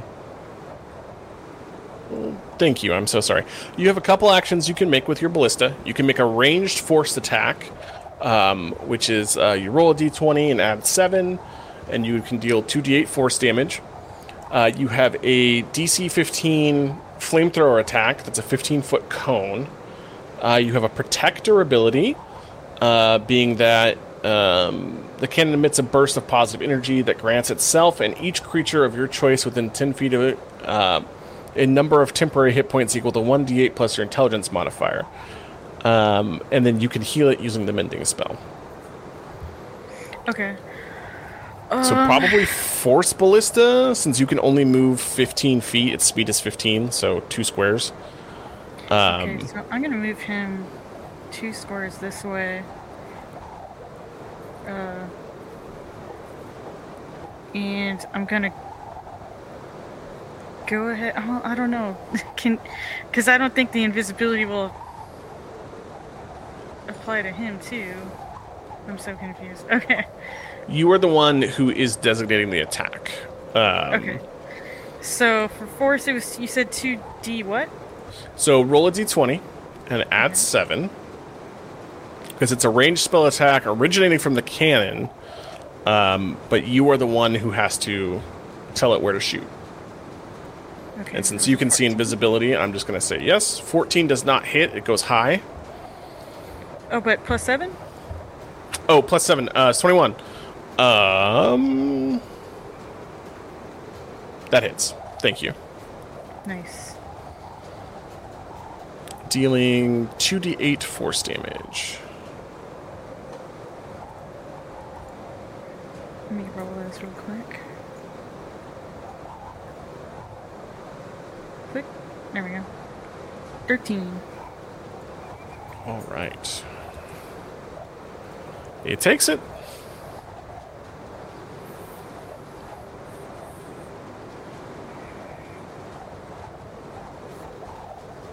Anything else?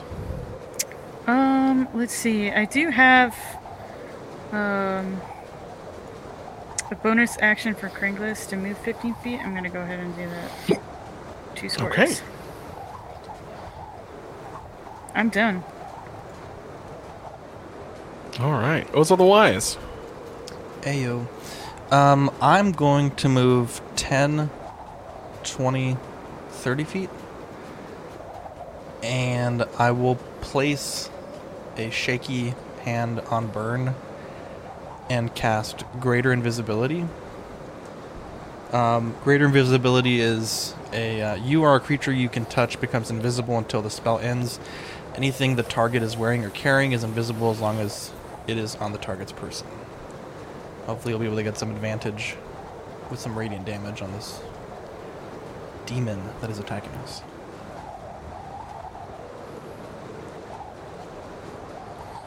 Okay. Uh, anything else you'd like to do on your turn as well? Uh, movement, action. I think that's all I can do, to be honest. Because I only have Okay. 30 feet, I believe. Let me double check. Pretty sure I only have 30 feet of movement. Yeah, that's all I can do. Okay, and how long does greater invisibility last? And is it concentration? It is concentration, and it's one minute. Okay, so 10. I have marked Dean with the eye symbol, saying that he's invisible or not visible. Nine, uh, 10. Uh, yeah. I will use. Actually, I don't have any more legendary actions. Oh So, my turn. While invisible still, uh, since I am within the smoke, I am going to come down here to the very edges. And I'm going to attack Kringlis here. Uh, since you are the closest creature. Is Kringles still under the effect of Sanctuary? I believe so. Unless you feel your. Is it concentration? Uh, what was it? Let me check. It is not concentration, it's just a one minute effect. Unless Kringles attacked you. Uh, Kringlis did it. Well, that's interesting. They attacked my. Um. If the warded creature makes an attack, casts a spell that affects an enemy creature, or deals damage to another creature, the spell ends. Let me ask you this. To make it fair, would you say that Kringlis prompting an attack to their cannon is them making an attack? I would say it's I a think separate it is. creature. Yeah, I think that's fair. So, uh, what about you boys? I think the the cannon's a separate creature. Yeah, it's definitely a separate a separate entity. Because like if it goes down, Kringlis is fine. You know what I mean? So Right. it's not like their HP is tied together. So why would their attacks be tied together? Okay. That's fine. Um, I'm actually switching up what I'm going to do. I'm not going to attack you, Kringlis. I'm going to use my second breath weapon. Um, to hit all affected creatures in here, I will need concentration. Or, uh, not concentration. Wow. Constitution saving throws. Uh, DC 15.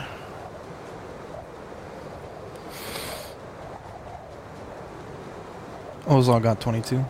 Nice, dude.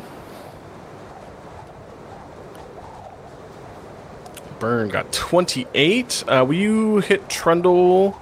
And I will need your cannon as well. I was accidentally just- doing it at advantage. Oh, okay, so 15 plus Trundle? 5, so 20. How do I do Trundle? Uh, shift click, uh, shift double click on Trundle, and it'll pull up his character sheet. Kringlis, I need you to roll me a d20, just flat.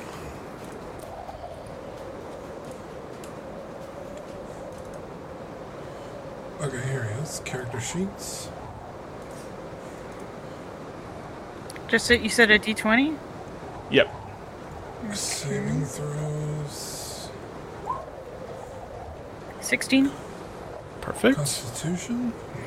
Am I doing this right? Yep, and you just click the Constitution. Okay, you got 17. 17. Everyone passed. Look at that. Holy cow. Uh, a gale of frosty, cold breath comes out in this gigantic cone at you. Um, everyone who passed does not get the negative side effect of being frozen to the spot. Uh, you all take a whopping 14 points of damage, halved, of course, This is Frost? of cold damage, yes. Is the 14 already halved or no? It's already halved, yep. I am mountain born, so I have resistance to cold damage. Is that the So same you would take seven points of damage. Okay. Ozal is at a whopping 10 right now. I'm at 47. I'm feeling it. Trundle has 14 hit points and is now officially dead. But now we can heal, right? At You can end of his at, at the end of my turn. Okay. Cody, um, what is the um, what is the save here for concentration? Uh, It's half the damage, so ten is the. let me look it Seven up because the- I honestly don't remember off the top of my head. Yeah, let me look that up also. If you want to look, yeah, that would be great. If you can look that up and spells Yeah. concentration. The DC for the concentration equals ten or half the damage you take, whichever is higher. Uh, and that's a So 10. Constitution saving throw. So Trundle's gone? He passed out? Trundle is gone, unfortunately. He passes back to his upper plains where he can run and gallop on the farm until he His is ancestral plains. content. Yes. Um, I'm gonna use a portent of fourteen for that okay. to pass automatically, Okay. and burn will stay invisible.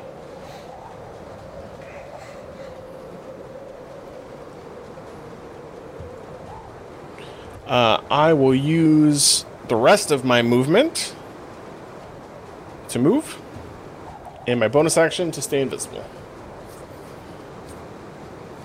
Uh, that goes to Alucard. Um, he will use his turn to move Van Richten. Oops. Oh, I'm on the wrong layer, that's why.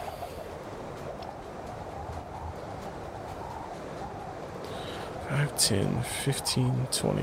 t- Oh no. 10, 20, 30, 40.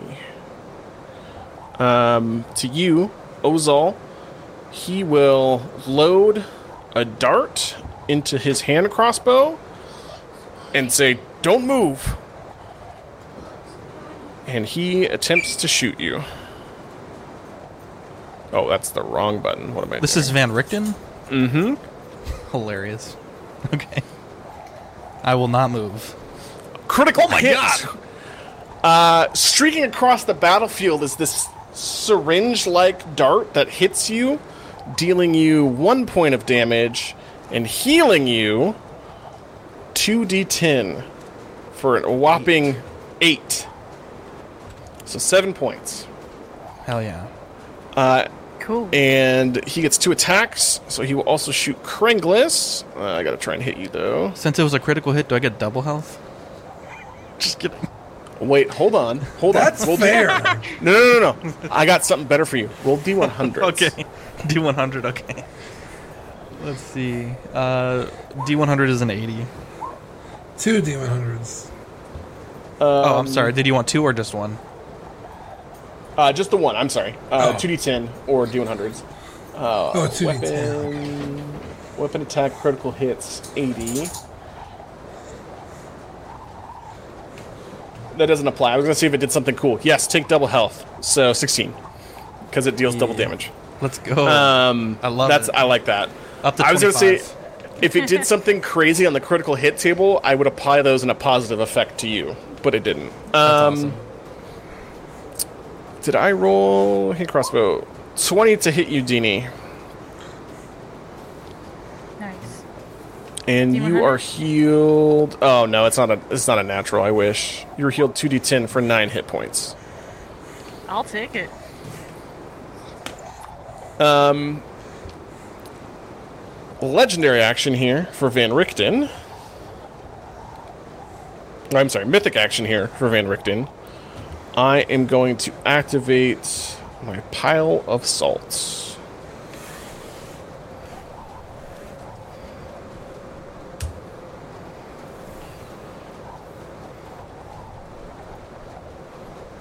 Uh, you see a yellow glow uh, crop up around Van Richten. Basically, it's a spell ward. So if you are within the effect of the glow, you will be negated from certain types of damage. And that Oh, is like their that. turns. Uh, he you kind of see him pull out this large metal container. He twists it open and throws it up in the air and explodes as this dome comes down, and it's kind of like these light particles, uh, and you can see that it's like streaming salt out. You don't know how long it lasts or what it does, but he says, "Hurry! Under the protective barrier!" Uh, Caliban's turn. Uh, or Marius, I'm sorry, I see you doing Twilight Sanctuary here. Well, that's for Alucard and Van Richten, since they both can benefit from it now. Perfect. So temporary points to them. Uh, Caliban's turn. He's going to spend both of his portions of his attack action to load the special bolt and begin aiming in the direction the dragon went off at. Uh, you don't know which direction the dragon went off at. You said he went over this way. I doesn't said I know- used, used my action to move, but I did not specifically say to where. And he's still invisible because he used his bonus action to go back invisible. I probably didn't explain that very well. I'm very sorry. Um, Well, But you- from the initial from the initial runoff, right? He went from over here to the left side. Correct. He launched the Caliban breath weapon down here, back. Yeah. So and he- then okay, He that's fine. You can be aiming. He, he has a general idea. He doesn't know exactly where Okay. it is, but he's he's wheeling the, the big thing around, trying to get ready. But Burn knows where he is. Burn does know where he is. Go ahead and roll a wisdom wisdom check. Saving throw or just the wisdom check? Uh, hold on. Let me pull up the character sheet. Let's do this You right, want Cody. perception? I think it's a saving throw I have to roll. Uh, two seconds. Burn's trying to help you out here. I mean, he's not going to be able to shoot until his next turn anyway, so. Yeah. Burn, on your turn, I will allow you to tell Caliban the direction in which he can aim, and I will allow Caliban to hold his action to aim in that direction where the dragon is. How does that sound? Is that kosher? Yeah. So All right. I mean, he's probably just going to move anyway, but uh, it's better than nothing. Okay. so also, I will expend uh, my second use of divine expedition to allow Burn to move his movement speed again. Okay. So Cool. another three squares for you. Is, can you ping where he is? Because Uh, he, um, yes, make a survival check really quick. survival. I've never done that before. Why am I still- oh, 24. He is over 22 here. or 24. Okay. Well, I can't go in there, can I? None of you have touched the smoke, so none of you have any clue or shadow or whatever it is as to what it actually does. I'm not fucking going in there. Um, I'm actually. Okay, three squares. I'll move up here. But I'm still staying in this aura of protection. Um, it's my turn, right? Uh, yeah, unless, do you have anything else, Marius, for Caliban? Uh, no, because that's all he's gonna he's gonna ready that bolt and prepare to shoot it. Cool, cool. So Uh, yeah, it's your turn. You can hop on. Uh, as you run past Van Richten, Van Richten pats a spot on his tiger, and he says, "I can give you a lift." Uh, hell yeah, let me jump on that guy. Wee. Um, I'm also going to use the um, potion of greater healing that I got from uh, uh, Kringlis. Okay, good call. What, how do I roll that? So, um, roll four d4 and then add four. 4d4. So I have a total of fourteen. If you want to take that, that's up to you, though. That's tough.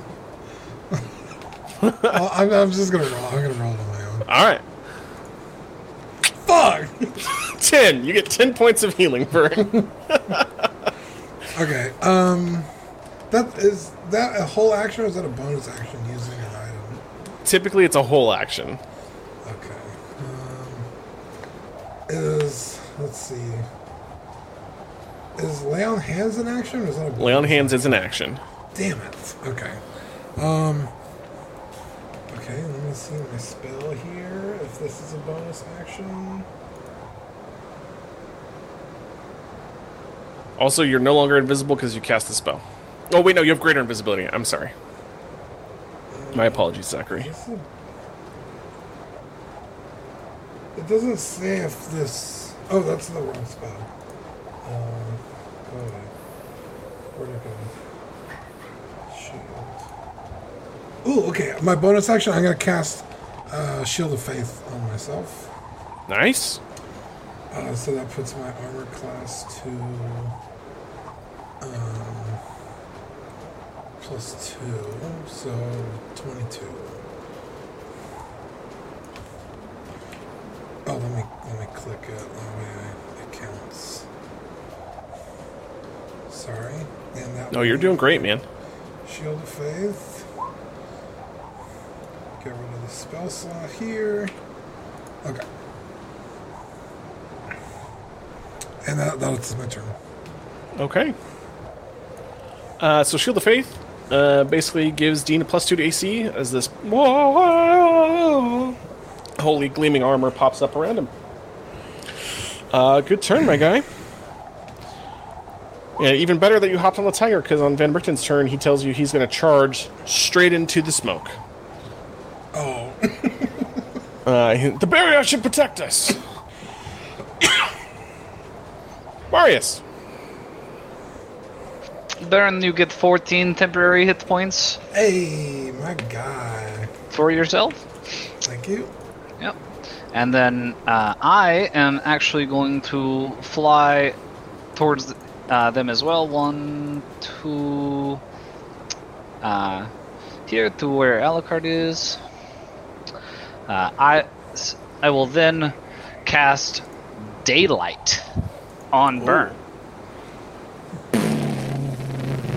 So, a 60 foot radius sphere of light spreads out from a point you choose within range. The sphere is bright light and sheds dim light for an additional 60 feet.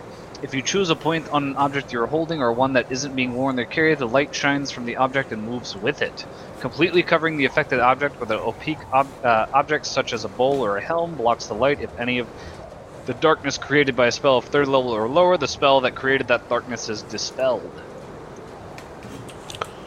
Awesome. Uh, a couple things happen as you do that. Here is your radius. Your light touches the edge. Oh, that's on the map. I had to be real careful when I move this one. The edge of this darkness and banishes it. What? However, hold on. However, there is a backlash of energy. There is a Wait, what just happened? I'm I'm working on it. So max casts daylight. The light radiates. You, you cast it on him like his armor. I'm assuming Yes. it radiates out from his armor like the light of a god. This yellow tinted Bahamut light. As it radiates out, the light reaches its maximum 60 feet, which we have cut down to 30 due to the size of this. It interacts with that sphere of darkness, banishing it. However, it explodes. Uh, there is a wash of energy that comes rushing at you that is negated from Van Richten's shield as this necrotic wave of ti- uh, this necrotic tide of energy washes over you. Also, it will not affect anything behind the shield. So Kranglis, you're safe, and it doesn't reach far enough to hit Caliban. Um,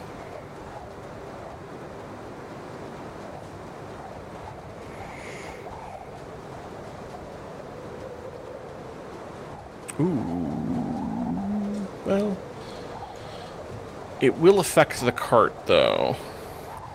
Cody, I, I think you also missed the part where it's bright light to 60 feet and dim light for an additional 60 feet. So it's 120 feet in total. Oh, Distance. excuse me.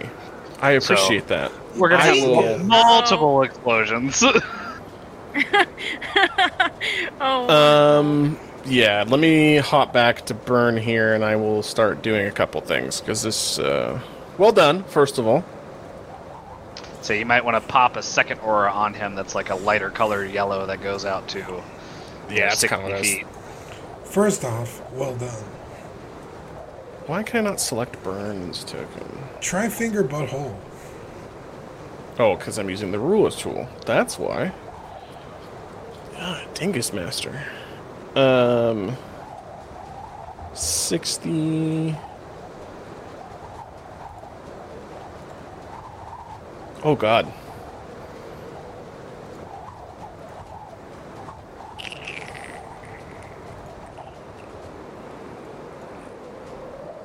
Okay. Well, Marius, you have unforeseen consequences coming at you.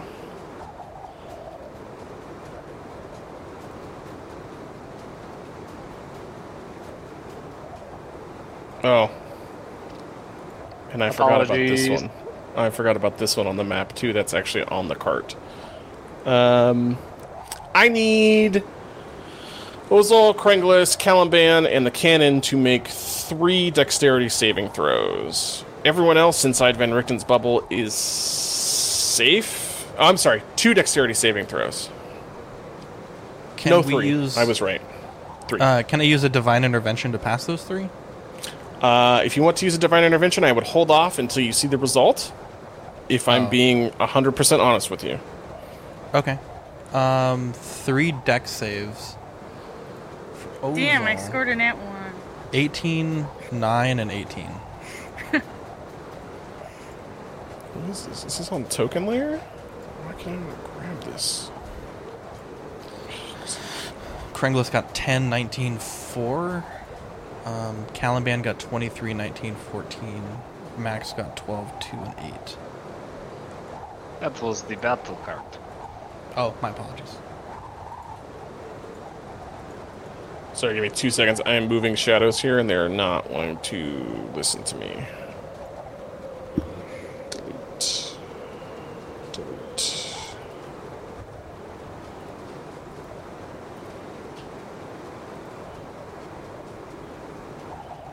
Okay. Um.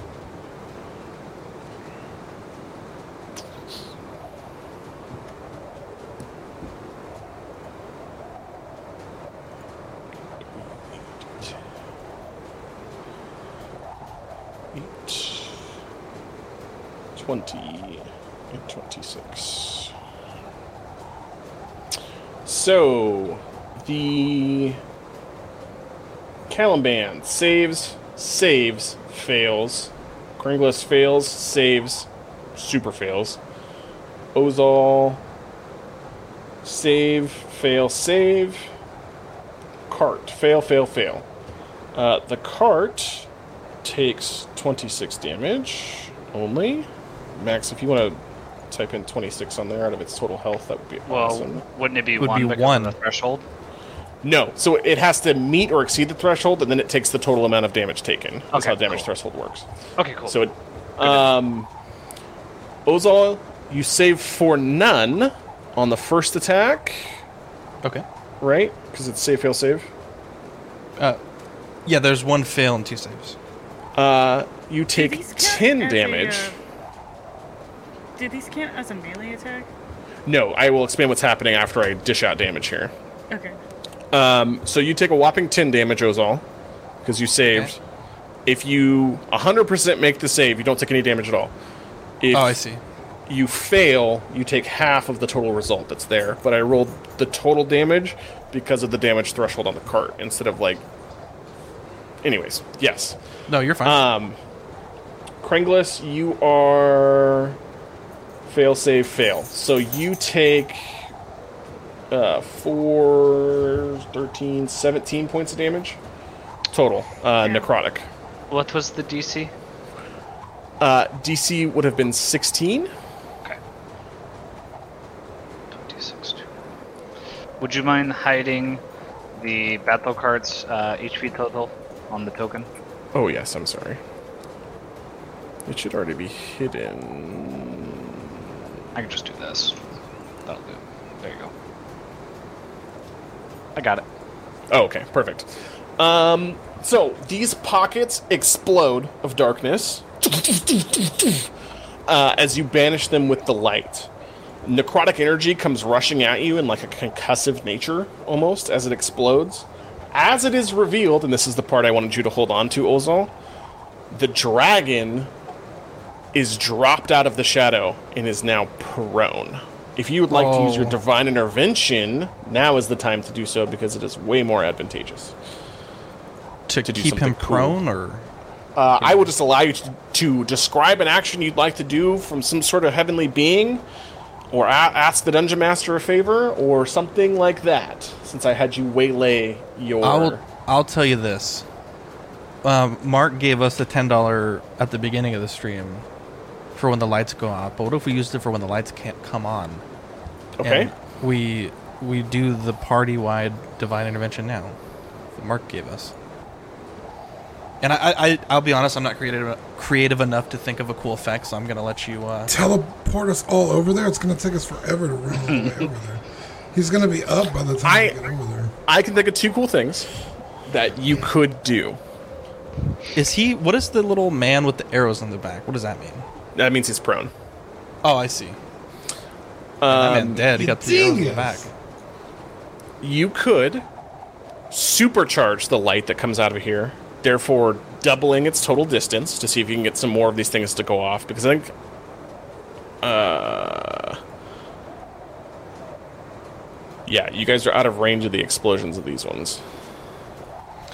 Okay, what are the other options? The second thing you could do is blind the dragon permanently. Oh, I like that. Uh, it's Marius' I won't turn, so I'll explain- let, I'll let Marius pick, but I kind of like that one. I won't explain how that works because there is still one mechanic in play on the board that you guys haven't even touched yet. But due to where the current light source is, you could blind the dragon until that light source moves away from said interactable object. I'll let Marius pick. That sounds awesome.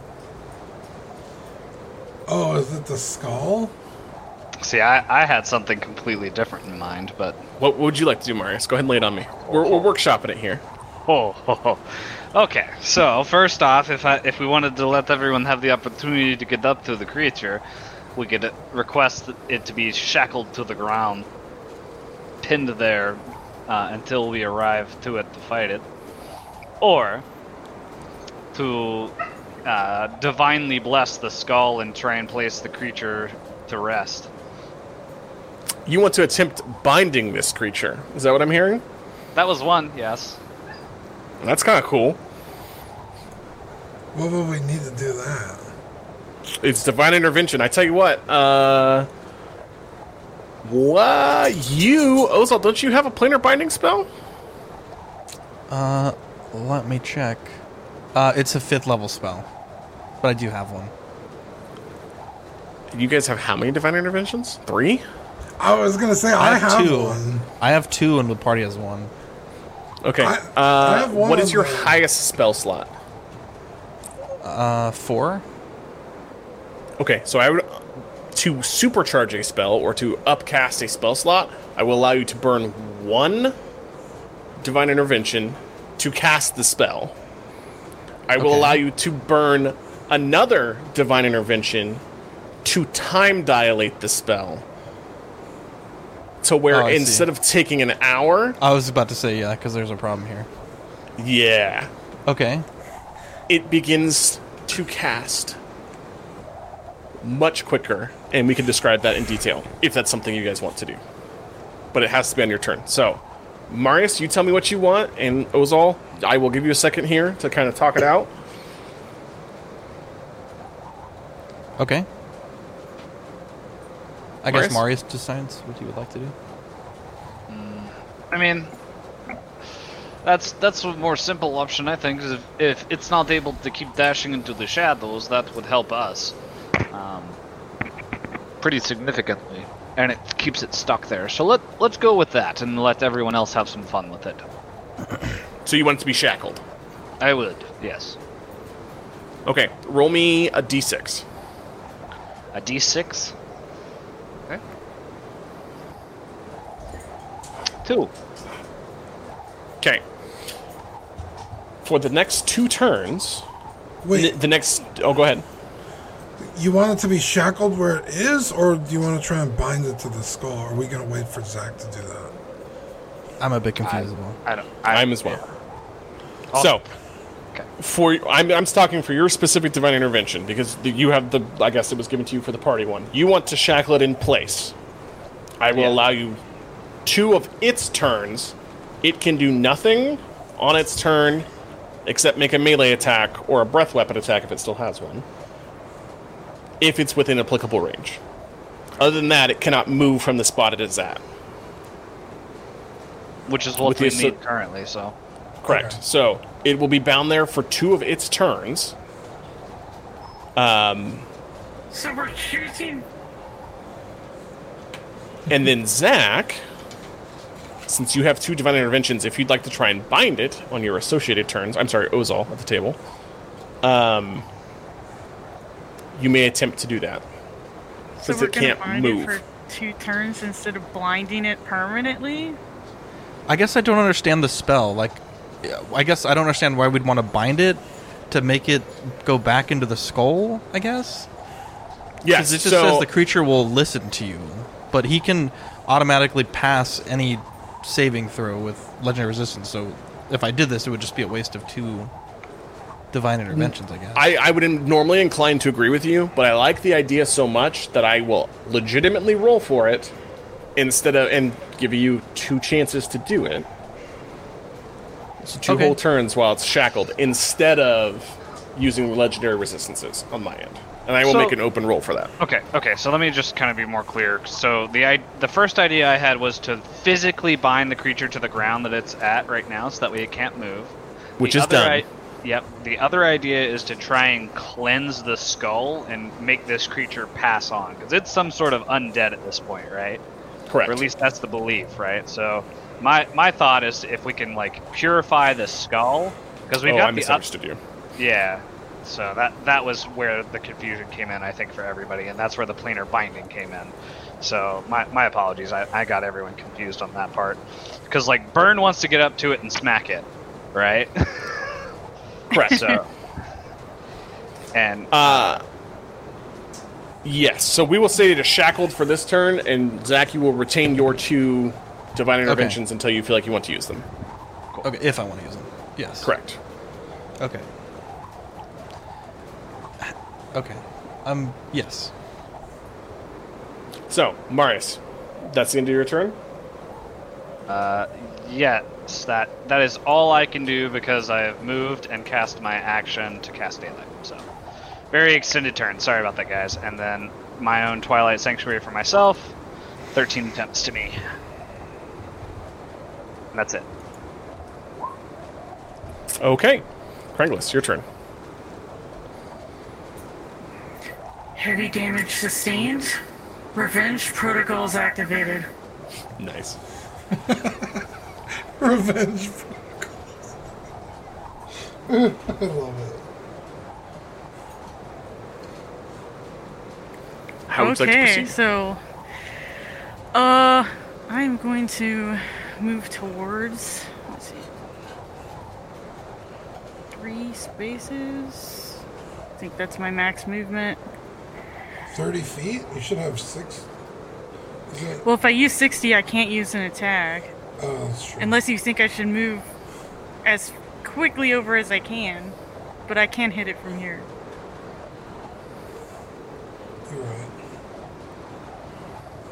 I'll move that guy there. Okay, uh, I am going to use a couple things. One, I do have a uh, free critical hit. I'd like to use that. Done. Roll D100s. D100s. Here we go. Two of them? One of them. Let's see. Okay, sorry. D100. 75. 75.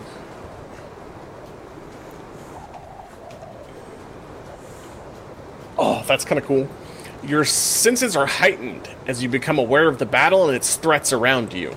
You are able to use the dodge action as a free action after your attack. That's huge Oh, for like the duration of this battle, or for your turn. okay, or my turn. Okay. So, uh, let's see. What can I use here? Um.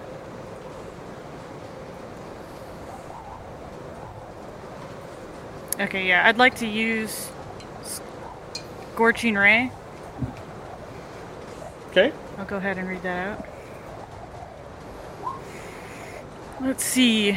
Scorching Ray, you create three rays of fire and hurl them at targets within range. You can hurl them at one target or several. Uh, He's make a ranged spell attack. Huh? He's only going to take half damage. No, he's not. Make a ranged spell attack for each ray. On a hit, the target takes 2d6 fire damage. Uh, when you cast a spell using a spell slot of third level or higher, you create an additional ray for each slot above second. So that's what I'd like to do. You do it. Um, I fail all three because I cannot move, so I cannot make a dexterity saving throw. I automatically fail dexterity saving checks. Nice. Uh, so you can roll one at a critical hit, so 4d6 fire damage. And then the other two, I believe you have the elemental adept, so even if I have resistance to fire, it doesn't matter, right? Exactly. So I just roll 46? Uh, roll four. Roll 8d6. We'll take it all at once. Okay. Um, I forgot how to do that. Here, I got you. Uh, if you go to the dice and then you click Uh-huh. the D8. Um, I'm sorry. If you click the uh, the D8 on the side. Oh, advanced dice roller at the bottom. You can click D8, select eight of them, select D8 plus zero, and then hit roll. You get a total amount. Okay, cool. 32.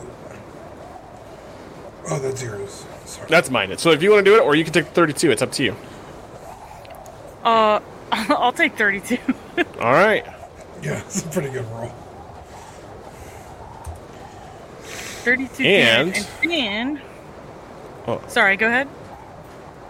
He's officially bloody. Nice. Let's fucking go.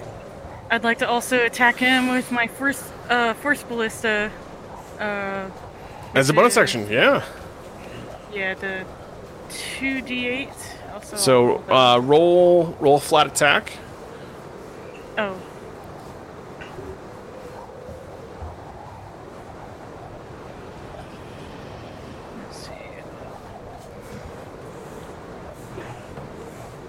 Is that on my sheet? Uh, just roll a flat d20. Oh. D20. 14. Uh, 14 does not hit. Is someone playing Elden Ring right now?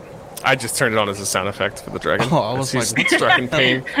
Okay, so my little Eldritch Cannon does not hit. Sad. Dangers.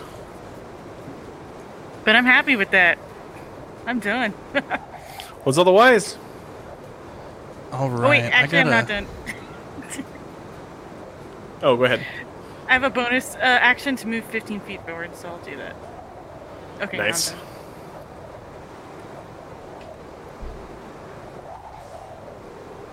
Okay. What's otherwise? I'm still very confused by, I guess, everything that happened.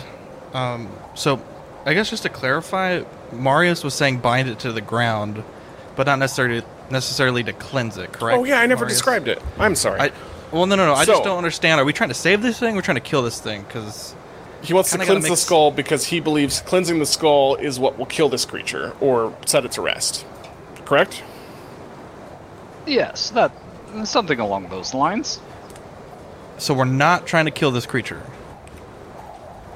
I mean, we we don't really have much option. It- We kill it, we kill it. But if if we could cleanse it, because I mean, this used to be a good being.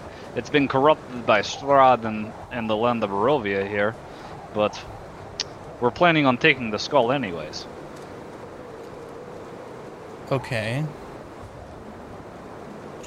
So cleansing the skull would make it die peacefully.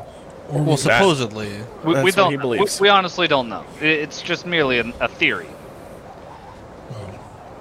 Okay, have, has this been communicated to us as players, or, or are we just Nope. still trying That to? is Max's working theory, or Not not um, yet. No, Marius' I- working theory. I haven't had another turn yet. So Okay, because I kind of want to nuke this dude because I'm kind of getting annoyed with him. So nuke him. Um, Do you love the smell of napalm in the morning? oh, I do. Um, Cody, the ashes of Arcadia. Oh no! What? Okay, so it says throw Pause it twenty. stream. Okay, Hold on. Oh no! Pause the music here. We're gonna stop the percussion. Okay, This Oh, was no. Zach's birthday gift. Zach, um, it's been six months and I haven't used it yet. you have not used it, and this is what I was anticipating from the start for you to use it. I gotta find it. Where did you? Is it? Uh, I have it it's here. Can I read it? yeah. Okay, it's not just a rock, Ozal. It's a gift from another world. The power of wrath in your hands. You will know when to use it. Just make sure you're not in its path when it lands. Magnus the Red.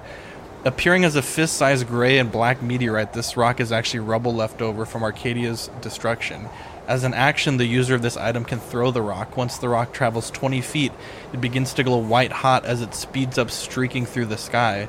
As it flies, it grows into a boulder-sized meteorite. The rock will travel uh, a half mile or until it impacts a solid object, at which point it explodes. All creatures in a 40 foot radius sphere centered on the point of impact must make a dexterity saving throw. Which the reason why I want to use it now is because he's he will just fail that. According Yeah. to the attacker's DC, the sphere spread around corners. A creature takes 15 d6 fire damage and 10 d6 bludgeoning damage on a failed save or half as much on a successful one. Uh, this damage will deal Thrapple. thrapple. I don't know what that is. Thrapple damage It's to supposed to structures. triple. Oh, I see. The spell damages objects in the area and ignites flammable objects in the area, and the item is used upon impact. Impact. Happy birthday, Ozal. Oh yeah. Uh, I wrote this at like two in the morning. That's why there's No, a thrapple cool. in there. I was like, yo, if I'm here get for a shirt thrapple that says thrapple damage, that would be awesome. Um, Well, they sell them in Trapple XL. Ozal, uh, I need you to uh, just put yourself uh, somewhere. Okay. Take your movement action first, because you're not going to want to hit the cannon. 20, Or 30. okay. I guess like that would be because I'm throwing it in this direction, I will allow you to either make. like that. Divine intervention, the rock to be thrown where it needs to be. You know to what? Yeah. Yeah, that's what I'm gonna do. Okay. I'll use one of my divine interventions. Uh, roll me associated damage. Um, Okay, let me just subtract it on the Discord. okay.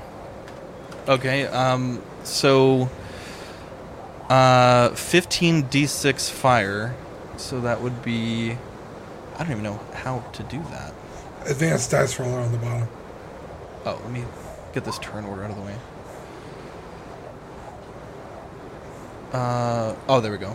Um, roll 15 d6. Okay. Uh, 51. Okay. And And then. is that fire or bludgeoning? The 15 d6 was fire, and then 10 d6 bludgeoning. Thirty-one bludgeoning, so eighty-two damage. Uh, it takes half damage from fire, Okay.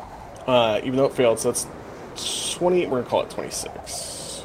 Okay. Six plus thirty-one gives us a total of fifty-seven points of damage. Um, let's wind the clock back two seconds here. We sure would. Um, Max, you cry out to Helm, bind this creature! And this hand descends into Barovia, streaking through the clouds, clamping down to this dragon. It's this gauntlet made Super of Smash Bros. yeah, made of ethereal energy, and it just pushes this dra- dra- dragon, keeping it prone. Ozal, you cry out from beyond time for the wrath of your world. Yes, for Arcadia. As you hurl this pebble, it flies 20 feet. It's not very impressive. And then it takes off like a missile perfectly through your arc, you see the waves of energy coming off of it as it's displaced through time and space. as it grows and grows into this giant boulder and impacts against the dragon laying on the ground. It roars in pain as the fire is displaced over its body. The spectral hand of Marius's god glows with the white ethereal and blue flames as it flickers across, rubble being strewn everywhere as a crater is formed where this creature lays. You deal 57 points of damage. Hell yeah, let's fucking go. Uh, dude, didn't see that coming. And I'll yell at Burn to push forward. Push forward, my boy. Sweet. And I'm in my turn. My turn. I cannot move. Um, give me two seconds to fix the sound here as we go back to the sounds of fighting.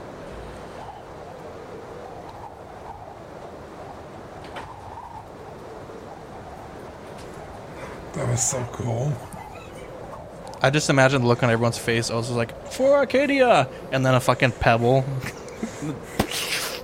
fucking rockets towards this dude. Um, I have to do a couple quick things. So if you want to shout out some chats from our friends, that would be yeah, awesome. of course. Um, Obdulio says battle music stops. S Beam gives us the ox icon. Badfish says sleep yet or are they still awake? The kids, that is. I literally have my baby in my arms asleep. Um, Mark says I literally have my kids ready to cut my throat for internet because we don't have power and they don't understand the hierarchy. Yeah, it's great comments there, boys. Appreciate everyone tuning in. I know there's some big one six scale news today, but we appreciate you guys being here tonight. What Cody's doing, all that. Um, just to give you guys an update on our resources, Ozal does a divine intervention. Marius has advantage on a roll. Burn has divine intervention.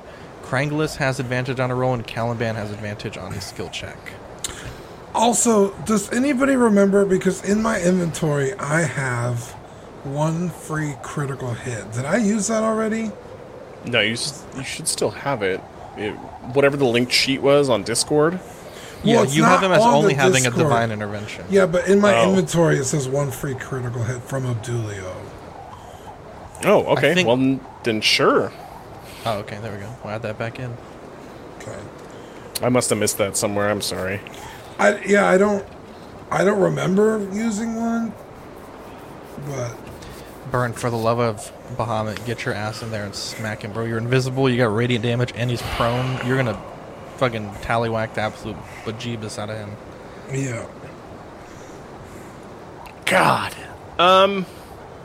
Here's the dilemma I'm stuck at. He is now officially critical. Hey, Oh, let's fucking go. Here's the hard part, though. Based on the divine interventions that have gone off, I should have a triggering effect to where I enter what I have on here Elden Ring Boss Phase 2. oh no. Nani? which triggers a transformation. However, I am both prone and fully restrained according to the rules, so I'm going to say that that does not trigger until next turn. And with that, I don't really have any attacks I can make, so I am going to flag this creature having a held action that when someone comes in close enough to use said attack, he will use it. By the way, Ozal, you would have gotten 13 temporary hit points. Thank you very much. I need it because I only have 15 hit points. 15. Thank you. Okay. Okay, So- Bam can still take aim and shoot. Held action. Um. I'll use that as a legendary action. Okay. Basically, we got to try to kill it now, or it's gonna fuck our shit. Probably. Okay. Um. Let's see, Marius. You are not on this tiger, are you? I don't know if I could ride it. Uh, can it support more than two riders? Yeah, because Bird's extra big. Mm, Yeah. I don't think it could support me. yeah, I'm gonna say not with burn. Probably not. That's fine. So I'm I'll just- stay behind. Doesn't he I'm have gonna wings? move you adjacent here. If you want to move yourself back up one square, so I can grab these guys here in Yeah. just a second. Yeah, I can do that. Here, we'll, We we'll do move 5, 10, 15, 20, 25. Oh no. 10, 20, 30, 40, 50, 60, 70, 80.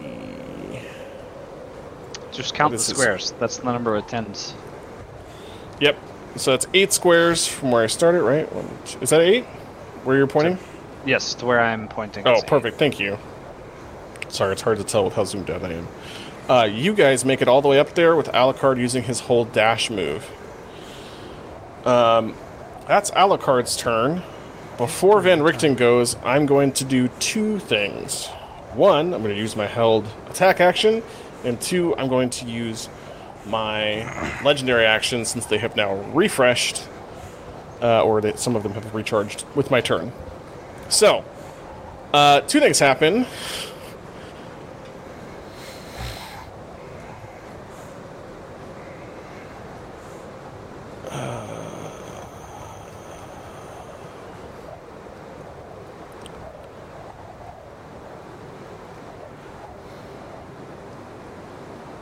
Perfect.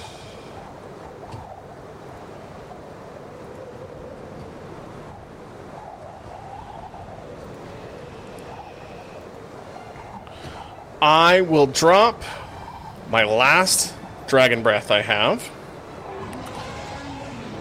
I need all three associated people to make a dexterity saving throw or constitution saving throw as purple smoke emits from the dragon's mouth.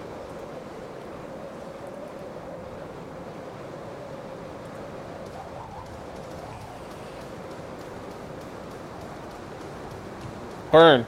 16 plus. Uh, is that plus your 5? 7 plus 9. I think your 5 is factored in there. Um, you are safe. Let's see if Van Richten.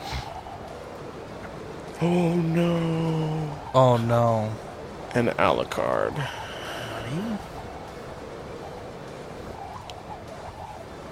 Fail. Even with your bonus. Oh no, Alucard saves. Van Richten breathes in the smoke, begins to cough as his skin begins to spread with this stone like texture. and he is petrified. Oh no. That's not good. Uh, he has three turns until the petrification engulfs his whole body. And he falls.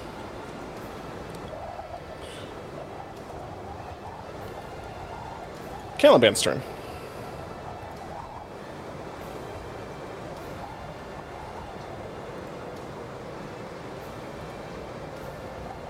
Marius? Alrighty here. So, Caliban here sees this breath attack go off, but he has loaded the special bolt and has prepared it. This creature, does he have advantage considering it's restrained? I yes. Let me move your cart back too. Uh, because I, I moved it already. Oh, okay, perfect. So, he's going to take aim with the battle cart. Um, I cannot apply advantage, so I'm just going to roll the ballista attack twice. Okay. So, one, two, Whoa, let's fucking go. 20 to hit. So, 26 piercing. And then the creature needs to make a DC 17 Constitution saving throw, as it is hit with a bolt of dragon slaying. He can't make a Whoa. saving throw, right? He he can make Constitution. Constitution, Oh, yeah. Hang on before he rolls. Um, actually, he could just legendary action past that, right? He can. Okay, then I'm not gonna do it. I'm not gonna do it. That would waste a portent. Dude, yes, I, was would use Johnny. a legendary action to succeed. There you go. oh man. uh, so he takes half damage. Uh, so this the 26 damage is normal, right? Okay. But he needs to make his Constitution saving throw, and he'll take an additional 29 points of damage from the arrow of slaying. Cut that in half to uh, 14. 14 points. Okay. So he takes half ballista damage because it's non mag. Oh no, he doesn't because it is a magical weapon. Excuse me. Affirmative. Holy Jesus. So 29, 26 minus regular, 29. Okay. and then 14, 40 14 if he makes the uh, saving throw against the arrow of slaying. Okay. He did. He did. Okay, so a total of 40 points of piercing damage. So something interesting happens as this attack goes off. Um, the bolt. So typically, when when I've been describing it, it's like a ethereal ectoplasm made of like smoke and shadow, right? Very kind of Balrog esque. Um, this one impacts like it's striking Dragon's hide, and when it hits, white fire spreads across the where the um, arteries and veins would be as it begins to burst into flames and pockets of shadow begin to burst into just light not even ectoplasm there's no green blood or ectoplasm or shadow as it strikes it is not dead but it's not far from dead Dean, bring it on home, baby. Bring it on home, baby. dawnbringer The night is darkest before the day, Dean. Gleaming with the light of an actual god. Somewhat negating your invisibility, if I'm to be honest. you walk up to this subdued creature with another hand of a god holding it down. How much better could this be for you in this moment? Proceed. Oh, okay, I'm going to horse cutter twice with um, my uh, my smite. So You say anything cool as you walk up? Do you get off the tiger or do you ride the tiger all the way up? In the name of Bahamut, I cleanse thee. yeah, yeah, that's pretty good. Only one dragon will stand. In the name of Bahamut, I set you to rest. Hopefully. Rolls a critical one. Let's see it. Horse cutter. Twice? Oh, wait, I have an advantage on him, don't I? Yeah. You have like ultra advantage. And I get my hunter's mark on him, too.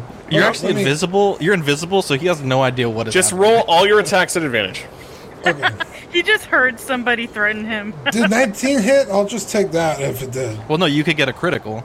Yeah, just just roll it out. Okay. Both attacks. Play it out. Oh! Critical hit! 18 and 28. nice. Get him. You love to hear it. Uh, you don't have to roll damage. You don't have to roll damage. I'm assuming if you're gonna smite, just subtract it from your spell list. Okay.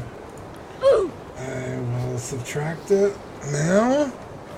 You raise Horse Cutter aloft. The light from your armor silhouetting the sword. Your reflection is caught for just a sheer moment as you look into the reflection of a blade that has blot, brought down beasts and devils and undead, a demon or two. You bring the sword straight down into his eye the one good eye looking back up at you, pleading in pain for you to end its misery. Your blade, glowing with the wrath of Bahamut, spreads through its body.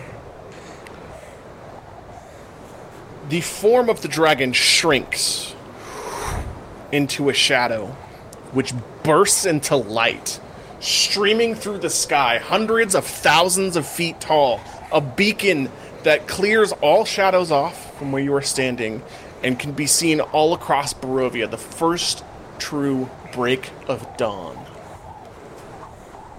As that happens, you see the spirit of Argynvost arise, this great silver dragon traveling up this trail of light. It travels through the sky, piercing through the gray veil, and it's gone. Whoa! This creature. Truly am dead. the Dawnbringer. The light He's fades, dead. and with it, his corporeal body fades and all that is left is the skull. We did it! Let's fucking go! We defeated a dragon. We need to save uh, Van Richten.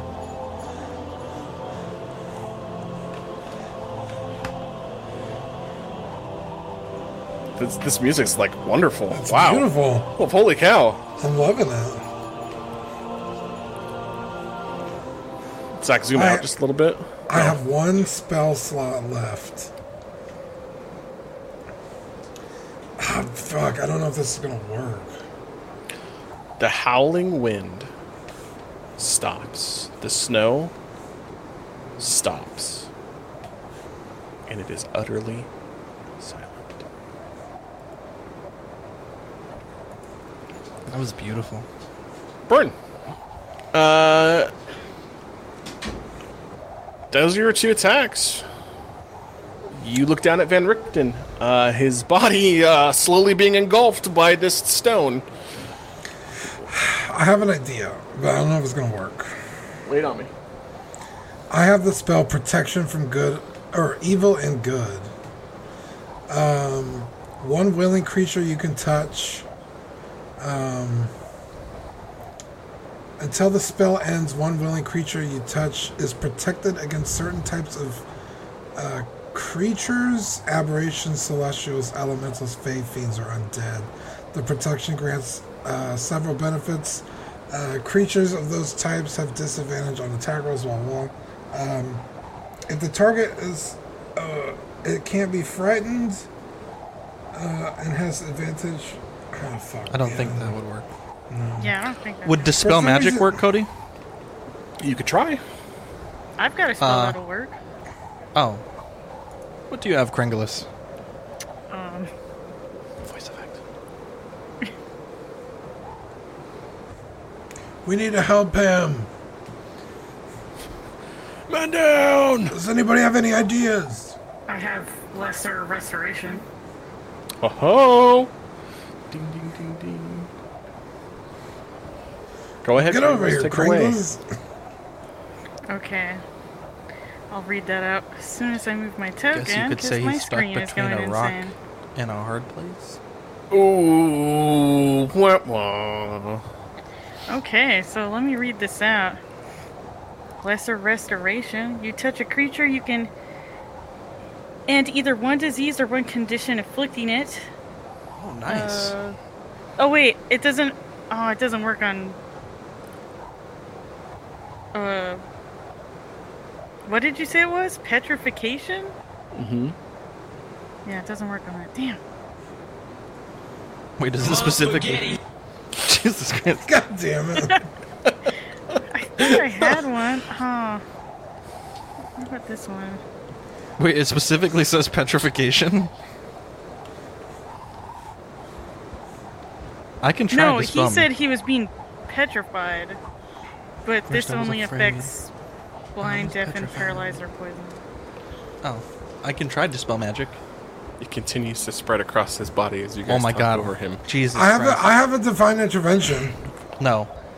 Well, I will place. Okay, does Marius have anything to say about this? Our healer. I I don't know. You are now down to two rounds as I it don't spreads have it. up his arm and across his chest. I don't have anything I can do within the time frame to. Okay, heal I will him. place a hand on Van Richten and cast Dispel Magic at level 3. Dispel Magic says choose one creature, object, or magical effect. In this case, the uh, Petrification. Any spell of third level or lower on the target ends. For each spell of fourth level or higher on the target, make an ability check using your spellcasting ability. The DC equals 10 plus the spell's level.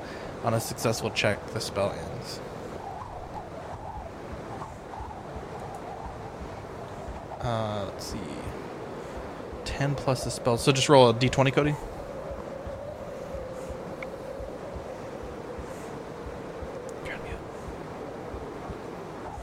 Correct. Yes. Um, roll roll that. And uh, Uh, d20 is a 7, and my spellcasting modifier is a 9. oh ho for a total of sixteen.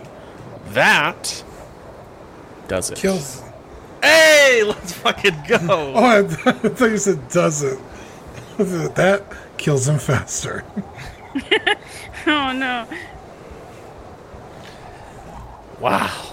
What a fight, guys. Well done. Oh, that was stressful. I will um, offer a shaking hand to Van Richten to help him up. Uh, his own shaking hand clasps yours as you pull him up. He says, Okay, well, "That- that's my thing. So, I, mean, that was educational. I heard you had a hard time, Van Richten. Some would say that I was stuck between a rock and a hard place. Well, I said that. So. Why are you this way? Glad to have you back, my friend. and I will uh, kind of dust off his shoulders from the snow and the, I guess, like rock dust. Yeah. There's like plumes of like shadowy dust covering him. Just- uh, And, yeah. uh, I will uh, ask Burn and say, should we strap the skull to the Prima Vista? That'll work. Caliban, come give me a hand. Uh, okay. I think that's what he sounds like. Here, you, you got it, Chief. Hey, you guys! Okay. Um, you and Caliban are the first two to grab the skull. Yes, go ahead and give me strength checks.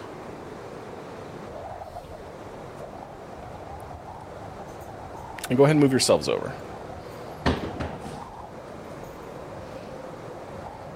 Hello? Yes.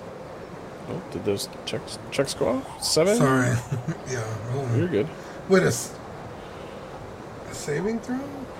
Uh, I'm sorry, athletics. Oh, athletics. Okay, I was like, wait a minute. Mom spaghetti. Jesus, Burn. What the hell? I'm tired. No, no, I'd Uh, like to add seven to that with my um, ability flash of genius. Yeah. You Uh, sure. do that. Should I roll Um, one for? Abdulio says, "Isn't that disrespectful? Wasn't the dragon supposed to be laid to rest?" I don't. I think that was a theory that Marius had. I don't think that was a goal of ours. That was a working theory. I was going to let it fly if you guys want to do something cool with it, because I'm that kind of cool dungeon master guy, you know. I'm, I'm cool. Cool. Cool guy. I'm hip and down with it. You know, I'm with the tween tween words. Um, YOLO. you two touch the skull and are unable to lift it. You think you need more help. This one seems denser and more heavy than the other ones. Well then, I, I'll step up to it uh, as well. Does anyone need a brontosaurus? I Um, mean, I could try too. I'm not Oh, very that's actually strong. not a bad idea. No, it'll Wait, waste what? me for the dun- for the dungeon. You guys might want to rest before that too. Oh, okay. Oh, if we Yeah. if we're gonna rest, then yeah, I'll absolutely Yeah. do brontosaurus Ozal. so the whole crew's pitching in. Is that what I'm hearing? I'm, Oh I'm going yeah. to, I'm going to take a. Uh, Alright, I want to ritual cast for repose and hope. It's going to take about 10 minutes before I. You're Uh, cutting out, Max. oh, am I? My- My apologies. Um, I'd like to cast Gentle Repose on the skull. Uh, take a pinch of salt, a copper piece, and place it on, you know, the hole where the eye used to be of this giant skull. Um, Nice. and I touch it.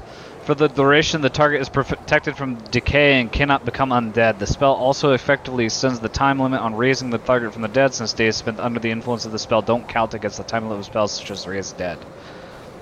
What? Uh, I, I'm essentially preventing it from coming back What a guy. What a guy. before I attempt to help lift. Uh, and I'll give my attempt at an, an athletics. You said Yes. Okay. Ozal will do it too. I'll join. an eleven. 11, okay? And Ozal. So, I'm glad that five people finally touched the skull. Let me read the associated effects of what's about You to happen. son of a and bitch. reveal my trap card, suckers! This is the shadow point that I had warned everyone about. It reads as follows. Honey. Uh, hold on, let me shut my office door. Like how he just got done saying how great of a DM he was. Oh, I'm cool. I'm a cool guy. The Curse of Shadows. Each of you, Burn and Caliban first, touch the skull and attempt to move it. What they don't realize is that on the inside of the skull, on the bottom, their name appears. Shoo, shoo. Marius casts his spell and then touches it, so the creature cannot be raised from it. And Marius's name, shoo, on the inside appears. Then Krangulus, then Brontosaurus Ozal. Unfortunately, it still applies to you, even though you're polymorphed. When this dragon dies, it leaves behind one half of the skull of Argynvost. The spirit inside has been laid to rest. The skull is surrounded by an unnatural pool of shadows that pools on the ground underneath the bottom side of the skull, revealing its curse. Within 30 feet of where the creature died, which thankfully the creature died within 30 feet of this. No, it didn't. It died way. Oh, hold on, hold on. I that is not what I meant. No, Um, it's what you said. a pool of shadows in the ground that is within 30 feet. Okay. I didn't write that very well. Um, the names appear on the bottom. That's your fault then. Well, it just is. We're not by where it died at all. We're like 90 feet away from it. When inspected, it shows that the all five players who have touched it, their names have appeared on the bottom side of the skull. Once five living beings have passed onto the shadows, the skull can now be lifted and placed to rest or elsewhere, should it need to be transported. The shadow lasts this way for one week, at which point, if the skull has not been moved from the shadow of the Amber Temple, Argynvost, whole, Argynvost will rise again as the Shadow Dragon. Max's spell kind of negates that part. Um, creatures who have entered the shadow and or touched the skull that are living a mark spreads across the creature as magic is imparted to them. After three days i can't read that because that's dungeon master information. Okay that's all you get to know. You are imparted with a curse as a black mark is put on your skin and you have three days to figure out what it does My Brontosaurus skin, but once I transform, it'll not be on my regular skin. Doesn't we'll find out Doesn't the um, the gentle repose delay the effects by a week? Or uh, ten of days? him being raised, yes, the dragon cannot be raised. I will say that that part, since you a you are transporting the skull, is not within the shadow of the Amber Temple. Also, wait a minute. Wait a minute. Hold on. Yes, Why don't you jump the gun a little bit. You guys touched it. O- Ozal's a Brontosaurus. It doesn't he matter. Doesn't, he didn't have hands to be grabbing this. We were going to try and lift it onto him so he could carry it. He said That he would help, true. which involves him touching it. But he hasn't touched it yet. Okay, well then, I'm just going to say he's going to touch it at some point, and he would be the fifth living person. Actually, I changed my mind because I got hung. oh my god! I'm just kidding. I'm just kidding. It's a trap card. Uh, Yeah. You guys don't know what it does, but I will give you three days to figure out what it does to you. It does not harm you. I will tell you that. There is no harmful effect. Your skin doesn't break out in rashes. You don't lose any hit points or stats. Yeah, well, Okay. Fucking lift the skull. Go rest in the cart and then figure it out. Uh, do I- do I get a cool tattoo as well? You do. Yours is kind of shows up as like a stain, like rust. Uh, but they all seem to be this. Um, Kind of- racial. what? I don't. I don't think so. It didn't treat him the same. It treated him differently. because of his race.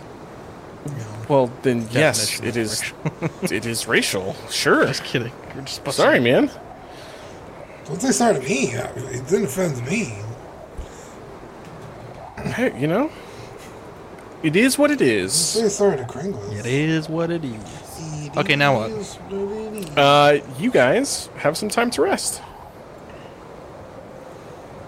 As I try and get this skull finagled on top. Uh, the question for you guys tonight, though, is would you like to continue into the Amber Temple, or would you like to take a break until next session? Because if we go in, I don't know what the next best stopping point is. Truth be told, I it's think- quite a big adventure. I'd like to maybe, th- if I may, of course. I think it's a good idea to rest and uh, come back next session with full health and full vigor and uh, explore the temple. Because I think if we start now, like I said, we're gonna. You said there's something like many rooms inside this temple. There's not gonna really be Yes. in an I hour and ten minutes a fruitful amount of things we could do.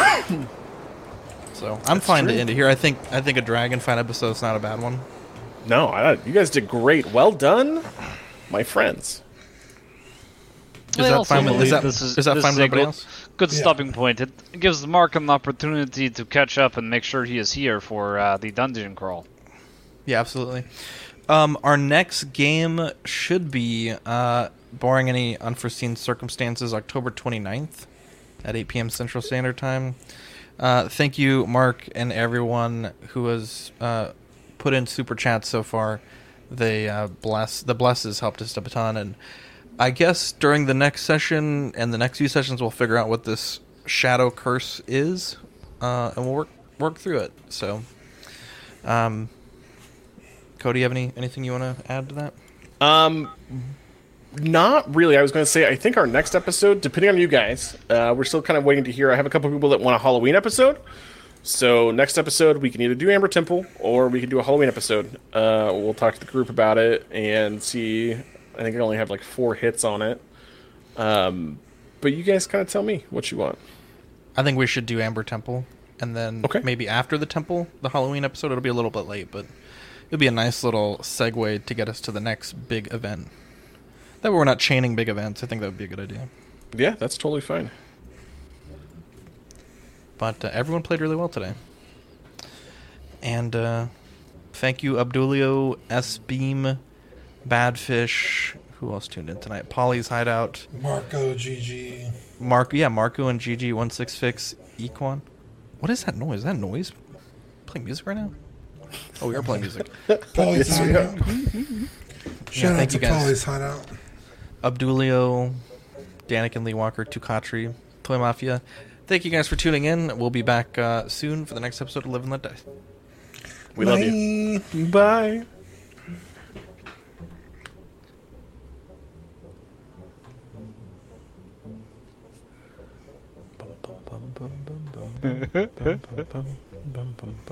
Girl, end the stream.